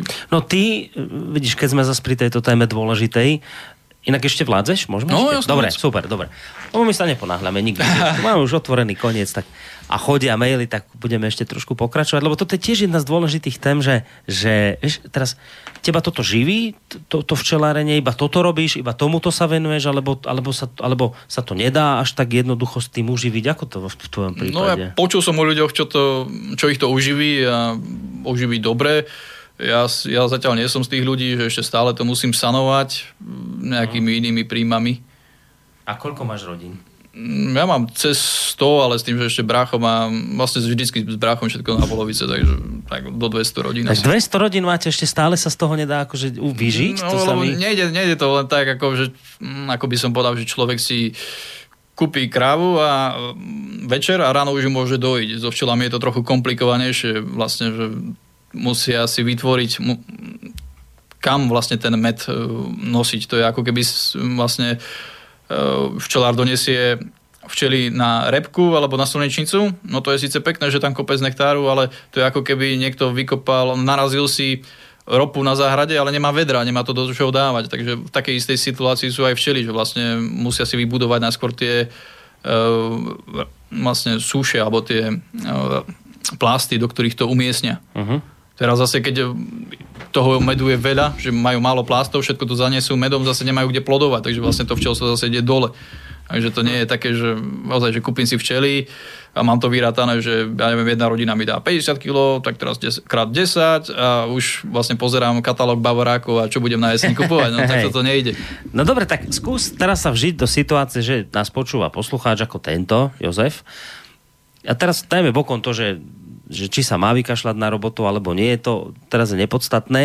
Teraz ide len o to, že on by chcel začať s týmto niečo robiť. Možno len tak spasie niekto, že, že po, povedzme zdedí lúle po starom ocovi, po ocovi, po niekom a, a pozerá sa na to, raj, začal by som, ale nič o tom neviem. A teraz, že čo je podľa teba najlepší spôsob, ako začať? Že nakúpiť si knihy, alebo, alebo naozaj skúšať to s tou školou, alebo proste len pustiť sa do toho ako niekedy až, až tak po hlave, že proste za, skúste si zaobstarať včely a tak pomaličky postupne budete chybami na to prichádzať vlastnou skúsenosťou, že čo je taký najlepší spôsob, ako, ako podľa teba začať s týmto celým? Určite uh, s knihami nič nepokazí kúpiť si knihy. Nemusia to byť nejaké tie staré buchly vlastne. Uh, dnešné knihy včelárske nie sú, sú veľmi dobré. Sú obrázkové, sú tenké, stoja pár korún, takže vlastne za 20 eur si nakúpi asi všetku takú potrebnú literatúru, čo na mhm. začiatok potrebuje, aby vedel, ako tá včela vypadá, mm, ako rýchlo sa množí, tam sú základné popisy vlastne, ako začať včeláriť a potom ozaj, že tak postupne, lebo aj, tak, aj keď si prečíta tú knihu, tak nie všetky informácie mu budú dávať nejaký zmysel, lebo im nebude rozumieť, až kým sa mu to ozaj uh-huh. nestane. Nebude vedieť, čo je to rojová nálada, alebo a plach dá sa, to dá sa ale, že to sa dá za, ako keby uh, zamedziť rojové nálade, že dostatok priestoru, tak ale nie je zase, že im tam dá nejakým včelám, ktorí sú na šestich hrábikoch, dá im tam tri bedne, lebo proste to v živote neob, uh, neobhospodária a iba im ublíži vlastne, iba ich spomalí. Mm-hmm. Takže vlastne ozaj začať sa iba pár hodín, 5, 10, začať sa s tým hrať, kvôli tomu, aby človek, keď mu padne jedna matka, druhá sa vyrojí a tretia neviem čo, tak vlastne, aby zase nepanikáril, že ehm, nevie si nejak pomôcť a musí sa niekomu prosiť, tak lepšie, keď má 10 a vie si ešte nejak ehm, poradiť. No ja som kde si, tuto zase som si jeden citátik e, odložil. Ha, som ho našiel, že najväčšiu radosť zo včelárenia majú tí, ktorí majú minimálne nároky na úžitok z neho. Vieš, keď, keď nič veľké neočakávaš, tak máš z toho akože najväčší úžitok, že tak asi aj by bolo dobre začať, že ne, ne s tým ísť do toho, že vytočím na tom veľké peniaze a, a budem z toho žiť a vykašlem sa na robotu a budem radšej toto robiť, lebo ono je to taká romantická predstava, tomu rozumiem. A asi naozaj by bolo lepšie, budete podľa mňa pod menším tlakom, keď, keď od toho nebudete na úvod nič očakávať, že naozaj len tak ako také hobby skúsite, s jednou, dvomi, tromi rodinami, ako hovoríš, a tam sa potom vlastne učiť za pochodu, samozrejme aj s nejakými tými knihami. Toto by asi bol taký najlepší postup. Poďte knihy, pre... zoznámiť sa s nejakými včelármi, zase nie každý včelár je taký, že buď chce poradiť, alebo chce poradiť dobre, takže aj tie rady musí filtrovať a taktiež jedna rada, čo funguje včelárovi, nemusí jemu fungovať, alebo nemusí mu to byť vlastne povoli mm. robiť nejaké takéto zásahy včelám, takže postupne asi nemať veľké oči a neísť do toho po hlave, lebo môže sa stať, že veľmi rýchlo padne na držku. No a to som tiež zase počul niekde, že zaručenie, keď s tým začnete robiť, tak zaručenie stretnete dvoch čelárov, ktorí vám poradia presne opačné veci, že jeden vám povie takto a druhý, ale a presne nie je toto, ale naopak to musíš spraviť, že je taký problém, že? No áno, alebo, alebo vám môže povedať, že No, v knihách píšu úplné hlúposti, čo to robíš. no. Takto sa to nerobí. No. no zase človek s mojou povahou mu povie, že však tak vy napíšte knihu, keď ste taký múdri a potom sa vlastne nikde nedostane a je odsúdený iba si to odskákať vlastne a byť pri tých včelách vlastne a vyladiť to tak, aby to vyhovalo aj tým včelám a jemu. No ale sú aj také asi finty, ktoré včelári už poznajú a tie, o tie sa asi neradi delia. Nepovedia, tak je to know-how, je to ich konkurenčná výhoda. Nedivím sa tomu, že keď príde za ním nejaké ucho, tak mu to hneď nezavesia na nos. Nej, čiže to, to si tak držia ako hubári svoje dobré miesta, kde, tak. kde rastú, tak tiež všetko hneď nevešajú všetkým na nos. Uh, ďalší mailik skúsime uh, med a liečivé účinky na kožu. Vraj má, liečivý, vraj má liečivé účinky propolis a využitie v medicíne. Štefan píše, to je skôr už taká medicínska otázka. Neviem, do akej miery si v tomto zbehli, že či propolis a tieto kožné choroby a veci. Určite či... áno, vlastne kvôli tomu, že med má antiseptické účinky, takže vlastne aj keď človek má iba nejaký problém kožný, ja neviem, sparené nohy alebo niečo podobné, alebo kútiky, herpesy, tak buď to môže riešiť vlastne buď medom, že si to natrie ústa, alebo použije propolis Uh, ďalšia otázka od Mareka, ktorý sa pýta, že či je podľa vás e, včelárstvo uh, akoby opäť na vzostupe, či zažívame na Slovensku nejakú renesanciu včelárstva, lebo v poslednej dobe mám pocit, že stretávam veľa ľudí, ktorí mi hovoria, že chcú začať so včelami. Je to pravda, že teraz nejaké tak akoby prišlo obdobie, že to, to Určite posledné roky, také. áno, vlastne hovoria o tom aj tie Mm, čo viem, dáta alebo záznamy e, centrálneho registra včelstiev, kde mm, by sa mali e, včelári zaregistrovať, niektorí to robia na partizánov, takže vlastne ešte môže byť, že tie čísla sú väčšie, ale je trend od nejakého 2008 roku, že to stále rastie. Mm. A vlastne členovia buď iba organizácií, alebo iba registrovaní včelári rastú e, v stovkách za rok. Ešte som chcel povedať k tomu, keď e, posluchač písal, že by sa chcel na všetko vykašľať a začať čeláriť. To som mal tiež taký citát ešte od toho Pavla Fila, toho riaditeľa školy tu v Banskej Bystrici, ktorý inak z okolností býva v byte podo mnou. Uh, hovorí, že, že situácia je taká, že 15-roční nechcú byť včelármi, 15-ročné ešte v podstate mládežníci, 30-roční to považujú za spôsob života a 40-roční ľutujú roky, ktoré presedeli v kancelárii a robili niečo iné ako slobodnú prácu. Je? Že s týmto sa on stretáva, že za ním chodia takí 40 a mali sme, mali sme vtedy začať skôr, nemuseli by sme v práci sedieť a nudiť sa a neviem čo. Tak to nejako cíti. Ja zase som často tu stretával ľudí, a to boli hlavne a preto mi to napadlo, lebo Jarislav, už som ho tu dnes spomínal, on je tiež okrem iného včelár a často sem chodili ľudia, ktorí sú takí, že programátori, vieš, v tom svete jednotiek nul, ten umelý svet, virtuálny, počítačový. A oni, keď ti v tom dlho boli, tí ľudia, tak potom on mi vraví, mnohí mi povedali z nich toto, že potom sme sa dostali do bodu, že boli len dve možnosti. Buď sa, buď sa z toho zblázním celého, z toho z toho umelého života, virtuálneho, bláznivého, nereálneho. Buď sa z toho zbláznim a hrabne mi, alebo, alebo som musel ujsť akože k inému extrému. Aj to počase začalo hrozne ťahať k, k pôde, k pestovaniu, k staraniu sa o včielky. Ako k, nie, k niečomu takému, čo zrazu bolo neuveriteľne reálne. Z toho sveta umelého musíš ujsť k niečomu úplne reálnemu.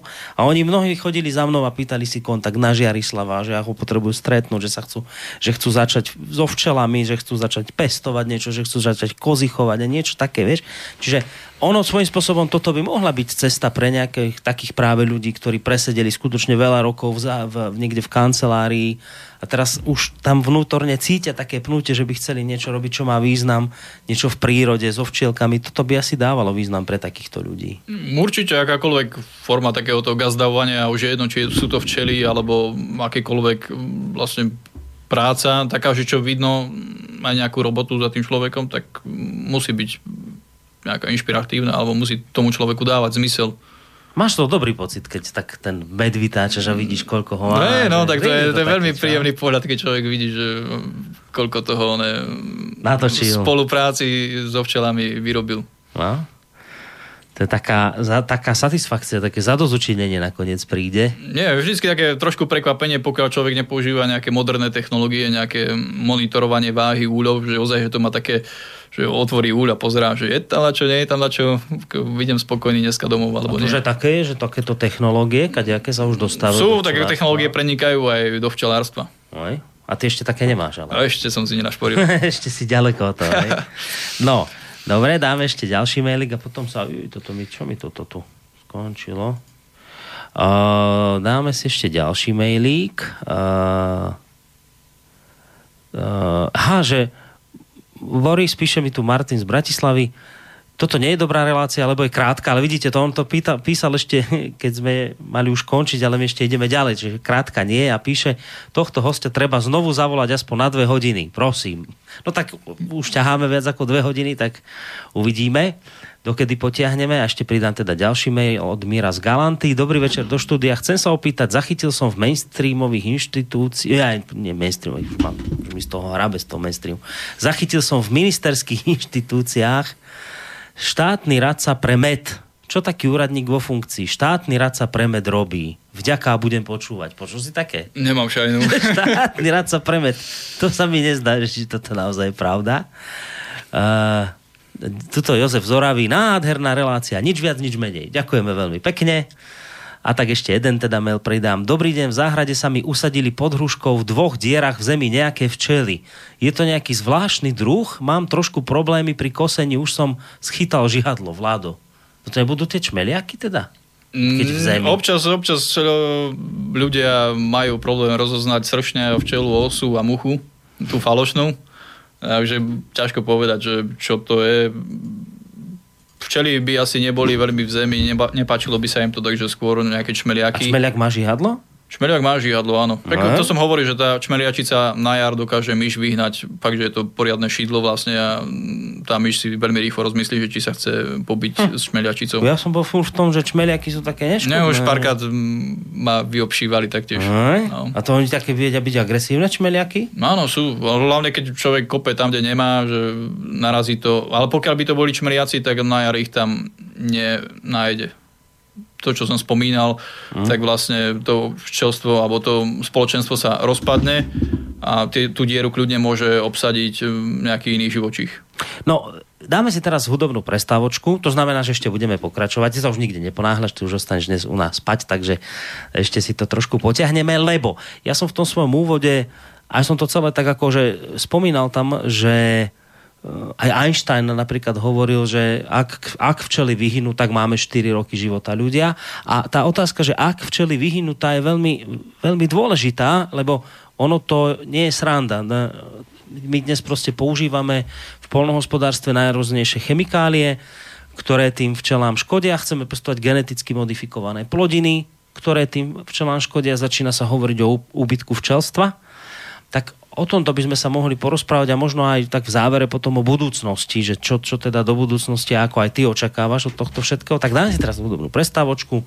Samozrejme, maily nám ešte môžete posielať na adresu studiozavináčslobodnyvysielac.sk Ak chcete, môžete aj priamo zatelefonovať 048 381 0101 alebo potom naša internetová stránka zelené tlačítko otázka do štúdia.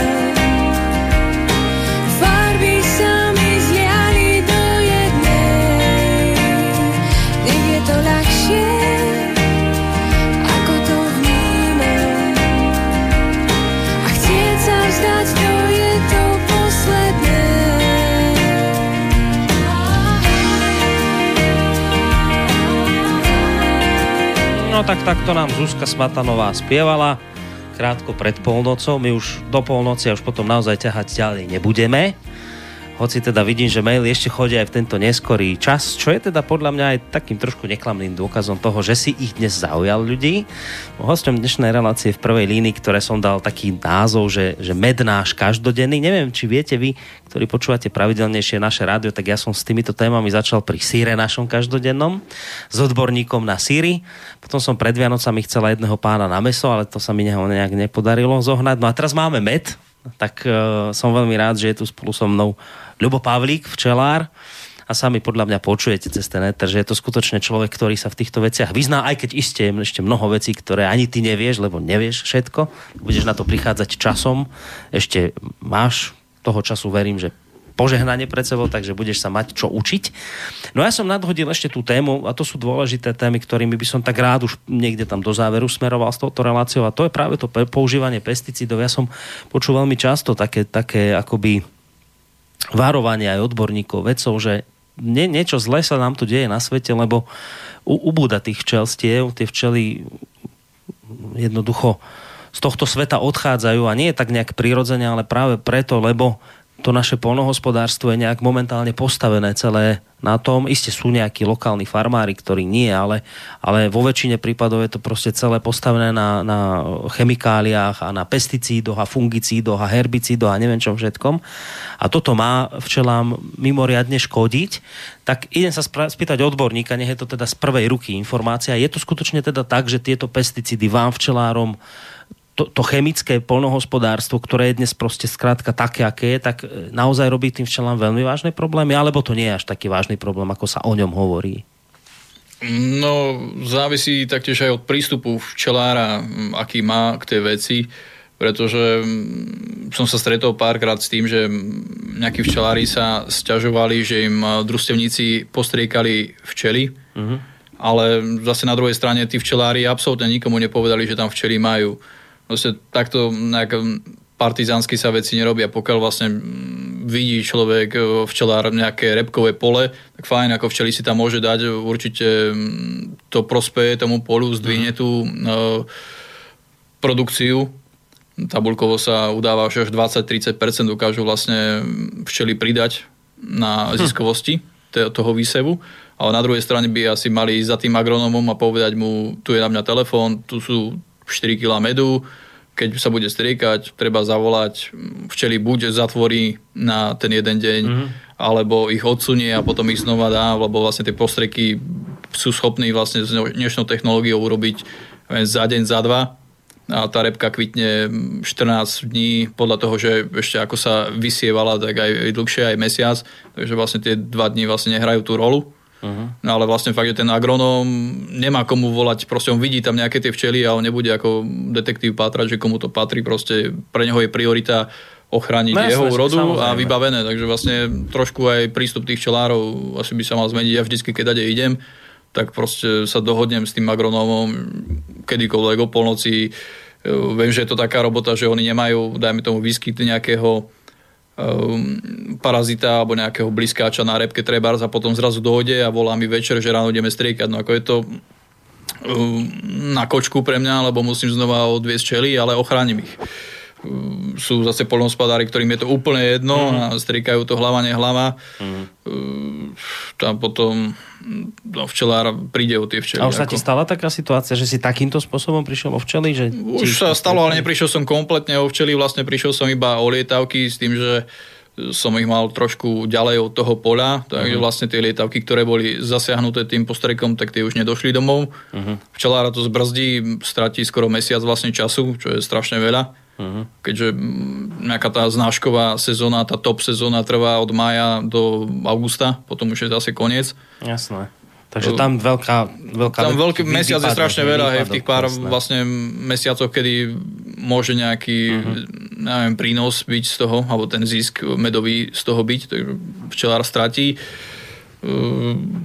Rieši vlastne... sa to administratívne, hej, že čo aj vyrábajú sa postreky, ktoré by nemali škodiť, ale vlastne zase tam sa derie dopredu ekonomika, to znamená, že nejaký družstevník namieša koktejl, aby sa ušetrila nafta, to znamená, že už zrazu v tom koktejli tie látky, ktoré predtým nemali ubližiť e, včelám, tak už prekračujú ten limit a uh-huh. No, čiže ty to vlastne robíš tým spôsobom, že a to by tak mali robiť aj včelári, lebo teraz ako nedá sa očakávať, že polnohospodári prestanú používať chemikálie, no neprestanú, neprestanú budú, budú takže jednoducho treba sa akože s tým nejakým spôsobom zmieriť a ty to robíš spôsobom tým, že sa vždy dohodneš s tým polnohospodárom, ktorý to dané polo, pole obhospodaruje a v čase, keď sa strieka, ty tie včely zavrieš.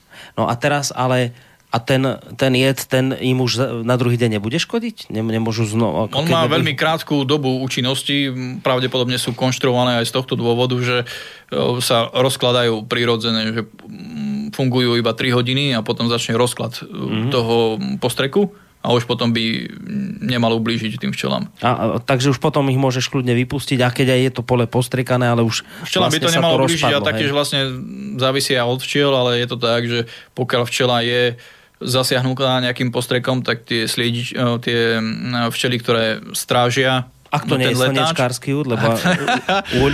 Áno, ak to nie sú slnečkári, tak vlastne nepustia tie včely, ktoré sú postriekané, lebo im inak páchnú, samozrejme, mm. ten postrek nejak páchne a prekryje prirodzený pach toho včelstva, mm. takže oni tie včely zasiahnuté nepustia dovnútra oni potom hynú vlastne mimo včelstva. Mm-hmm.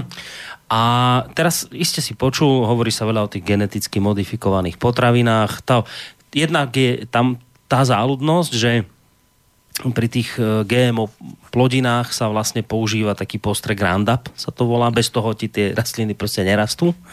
A tento má mimoriadne včely zabíjať veľmi. To som... No, zabíja aj ľudí vlastne. O tom sme robili aj relácie. Choroby. No, čiže tam to, toto je vlastne to, naj, to najhoršie, čo včelám spôsobuje. Hlavne teda v tých krajinách, kde sa GMO už pestuje, ešte na Slovensku našťastie nie aspoň nie je v takej forme veľké ako, ako inde.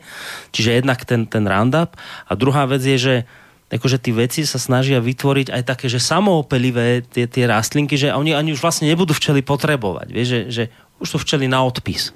No tak čo ty ako včelár vlastne na toto GMO hovoríš celé, ako to tak sleduješ, tieto ge- geneticky tak modifikované? ja s tým zo svojej pozície nič nespravím, ale vlastne včelár s týmto musí rátať a um, nemôže, musí byť opatrený napríklad, že nevezmem včely a nebuchnem ich niekde na repku, alebo na slnečnicu a odídem preč a o, o mesiac čakám, že tam bude mať plné úle E, medu, lebo môže sa stať, že práve to bude nejaká odroda, ktorá je samoopelivá, tým pádom ani tá rastlina má tiež svoj vlastný rozum a povie, no na čo ja mám produkovať mm. nektár, keď tie včely nepotrebujem, takže vlastne ten nektár tam nie je a včelár potom príde, pozrie včely a včely vlastne buď sú úplne vyhľadované, alebo dokonca sú mŕtve, lebo proste ich zaniesol hm. niekde do prostred pola, kde je výsev 10 km alebo 5 km na každú stranu samá repka a akákoľvek vlastne dostupná potrava je mimo dolet alebo je v takom nedostatočnom množstve, že to včelstvo proste uhynie uprostred toho poľa. To sa stáva, ale zase je to aj trochu včelárová chyba, že dobre donesiem tam včely, ale ešte pár dní ich prídem skontrolovať, či nosia dačo, či je to v poriadku.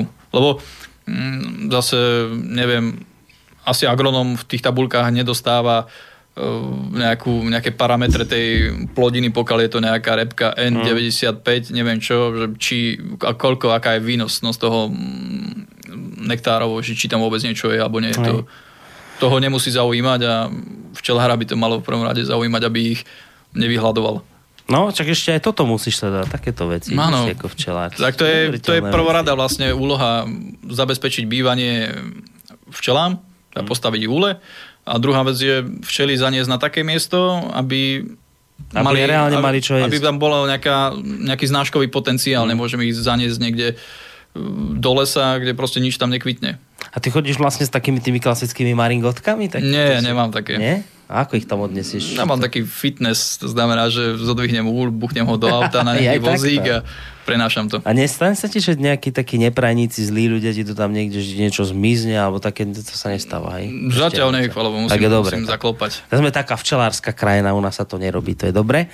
Uh, ešte jedna vec a potom už pôjdem čiste len na maily a nimi už skončíme túto reláciu. Ešte jedna vec, naši progresívni veci nás upekujú, nebojte sa, ak by náhodou včeli vydochli z našich postrekov, tak urobíme umelé včely, budú také malé drony lietať. Vieš, to si neviem, či si počul, že Nie. už robia umelé včely, že chcú vytvoriť, že nemusíme sa báť, že budú umelé včely. No tak budeme mať umelé včely, len či nám urobia aj med, to je ešte otázka. No, ideme na maily. Uh,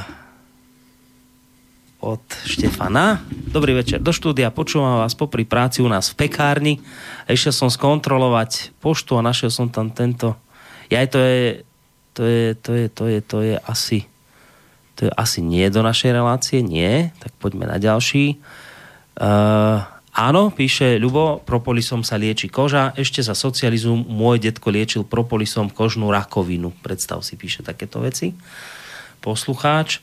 Uh, uh, na, či Gabon každoročne používaný na preliečovanie proti klieštiku je potrebné doplňať aj iným, napríklad varidolom. No toto už je otázka odborná, očividne od včelára, že nejaký prípravok Gabon, či je potrebné proti klieštikovi doplňať aj napríklad varidolom. No áno. No, Gabon vlastne sa používa buď na sklonku leta a potom ešte varidol na konečné vlastne nejaké preliečenie už keď e, plodovanie matky upadá vlastne alebo blíži sa takmer k nule. Uh-huh. Pretože tabulky spadu prírodzeného klieštika hovoria, že pokiaľ vlastne niekedy v oktobri je prírodzený spad klieštika viacej ako jeden za deň, tak e, je to problém. A to nemôže byť rok, že skrátka klieštik nebude. Nie, ako sú nejakí včelári, čo si myslia, že vlastne ho vyhubili do nuly, ale mohlo sa stáť, že áno, ale tak či tak časom ho vlastne získajú tie včely od niekaľ inakade. Dajme tomu, že sú v dobrej kondícii a dovlečú ho proste z nejakého včelstva, ktoré vyrabujú. Lebo ešte sa môže stať, že v oktobri je ešte veľmi teplo a nejaký sused obďaleč už má nejaké včely, ktoré nie sú v dobrej kondície, tak tie moje tam nabehnú a vyrabujú ich, ale samozrejme, že s medom donesú aj klieštika, Aj klieštika. alebo nebodaj ešte nejakú horšiu nemoc. A horšie je čo? Mor napríklad? Včely? Mor alebo hniloba plodu. A to ti už úplne celý, celý ide do hája, celý úľ? Či No, dá sa tam- to nejak ešte liečiť? Či... Dá sa to... Lebo no, už keď musí sa to- mor, tak to je vždy Mor je, že- mor je veľ- veľký problém. Tam vlastne, jednak sa to už musí nahlasovať vlastne Mhm. a tam už potom uh, príde viacej vlastne včelárov a viacej uh, komponentných ľudí, ktorí vlastne rozhodujú už nejak komisionálne, že čo sa ide diať. Že zase to nie je také, že tam príde už nejaký človek s plameňometom a vypáli vlastne všetko. Uh, Vytvorí sa tam nejaká karanténa a sú nejaké predpisy vlastne, podľa ktorých sa ďalej potom tej um, v tom prípade vlastne funguje. Dobre, ďalší mailík. Uh, k tomu, k tým včelám, že v zemi boli, že vieš, čo tam písal posluchač, tak Milan píše, že zdravím, čo sa týka včiel v zemi, ja som čítal čosi o včelách samotárkach. Je také niečo, taká, taká že samotárka? Sú, včel? ale potom vlastne z toho názvu vlastne, že sú samotárky, vyplýva, že nemôže ich tam byť vlastne v tej diere nejak veľa. To sú také tie uh, úliky alebo tie mm, domčeky, hotely pre červíkov alebo ako, a pre hmyz, ako sa to robí. Že sa vezme nejaký kus nejakého dreva, tam sa navrtajú diery, tak áno, tam sa vyskytne taká malá včielka, vlastne včielka samotárka, ale tá nevytvára kolónie. Uh-huh. Nejaké také početné. Ďalej, ešte dva mailíky máme. Kedy je med zrelý na vytáčanie? Niektorí hovoria, že pokiaľ to nie je agátový med, tak vytáčať, keď sú bunky zavíčkované. Závisí... No, minimálne jedna tretina rámika by mala byť zavíčkovaná, ale dá sa to urobiť aj takým spôsobom. Napríklad lesný nezavíčkujú komplet celý, že dakedy nie je ani jedna bunka zavíčkovaná a napriek tomu už je zrelý, kvôli tomu, že on už je zberaný strašne hustý. Ehm, Med sa môže zberať, pokiaľ nemá vlhkosť nad 18%. Počka, to ešte med musí zrieť? Musí zrieť, lebo vlastne med je zahustený nektár. Včely zberajú nektár z kvetov, ale ten má vysokú, vysoký obsah vody. Keby sa nezahusťoval, keby ho včely nezahusťovali, tak skysne. Hej? To znamená, že včelár nejaký e, nedočkavý alebo nejaký neskúsený, tak vytočí med, dá ho do ja neviem, kandle alebo do nejakého vedra a ten med mu skysne. Kvôli tomu, že e, Skoro je tam, je tam veľa vody a v, tých, v tej vode žijú baktérie, ktoré jedia ten med. Pokiaľ vlastne je ten med dostatočne hustý, tak tie baktérie nemajú šancu vlastne v tom mede prežiť. Jednak má antiseptické účinky, takže tie baktérie zabije a je ne, neprežiteľný vlastne pre akúkoľvek baktériu.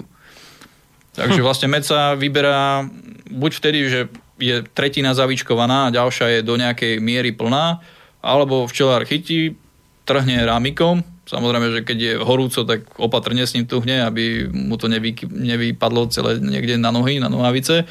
A pokiaľ vlastne tá slad- sladina, ten nektár, vlastne z toho tečie, že úplne to proste je ako keby niekto chytil a pustil na sekundu hubicu zo sprchy, že proste úplne že mokré všetko, tak tedy nemôže vlastne vytáčať med. Pokiaľ je taký, že, že šklbne a nič z toho nevykvapne, mm-hmm. tak je to OK.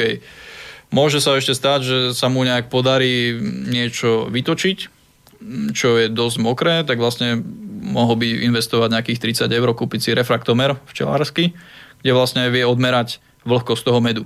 Mhm, to sa dá nejak tak na diálku, či to... Nie, nie, nie, to už vlastne vytočí med, má ho niekde doma v garáži alebo v, one v komore, uh-huh. teraz vezme kvapku medu, vlastne položí na ten, na ten prístroj, to je iba vlastne skalibrovaný taký malý okulár, ako kaleidoskop to vyzerá. Uh-huh.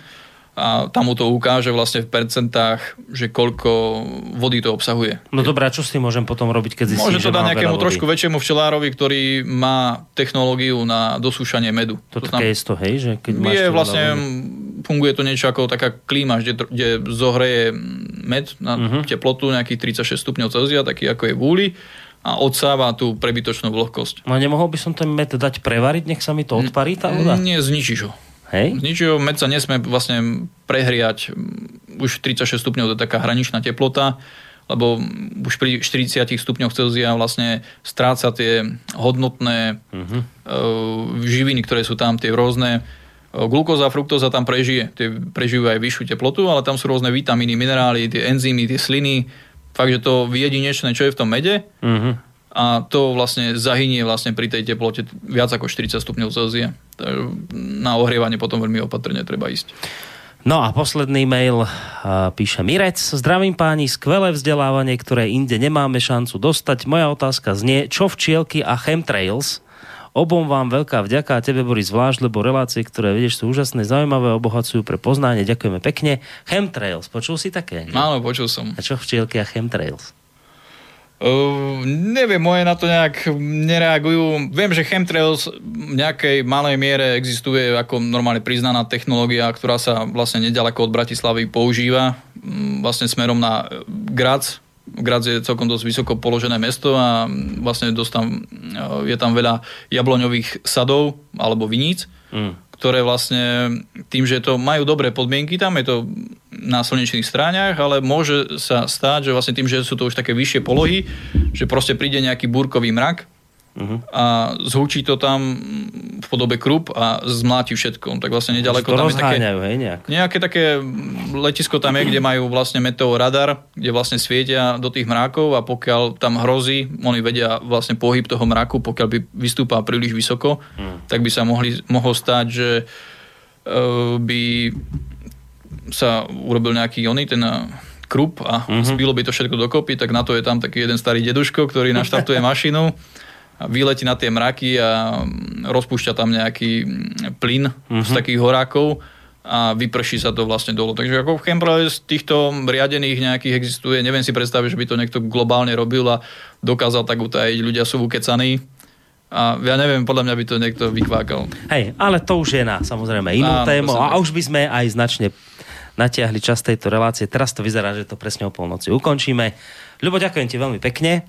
Vidím, že si aj poslucháčov zaujal a verím, že tu nie si naposledy. Už aj vidíš, niektorí písali, že by sme mohli pokračovať, tak e, niečo vymyslíme do budúcna určite, ale ďakujem ti veľmi pekne na dnes, aj preto, že si so mnou potiahol túto reláciu ďalej a mohli sa ľudia viacero zaujímavých informácií dozvedieť a možno ani o tom nevieš, ale možno si niekomu aj dnes pomohol, napríklad v takej otázke, nielen tým včelárom s nejakou radou, ale aj v takom rozhodovaní. Vieš, že niekto si vraví, začnem, nezačnem a teraz si vraví po tej dnešnej relácii a začnem. Vieš, tak to je také milé. No tak ti ďakujem veľmi pekne. Nie, za čo rád, ja som zase rád za pozvanie a keď ma včeli pustia, tak zase veľmi rád dojdem. Teraz si mohol, lebo teraz tam ten chumáč... Teraz ešte oddychujú, no. Tak, ale teraz máš to také ob, ťažké obdobie vo februári. Sa to celé láme, či vydržia. Som zamestnaný inými vecami, pripravujem sa na sezónu, takže na to nemyslím teraz. Tak, tak budeme myslieť už len na príjemné veci. Takže lúčim sa s Ľubomírom Pavlíkom, včelárom, aj sa pekne, ahoj. Ahoj. No a pekný zvyšok večera samozrejme vám, vážení poslucháči, praje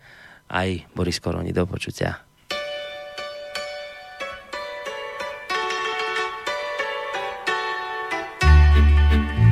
Sadla včielka na jablonku, na voňavý kvet. Prečo si mi zabránila odisten širi svet.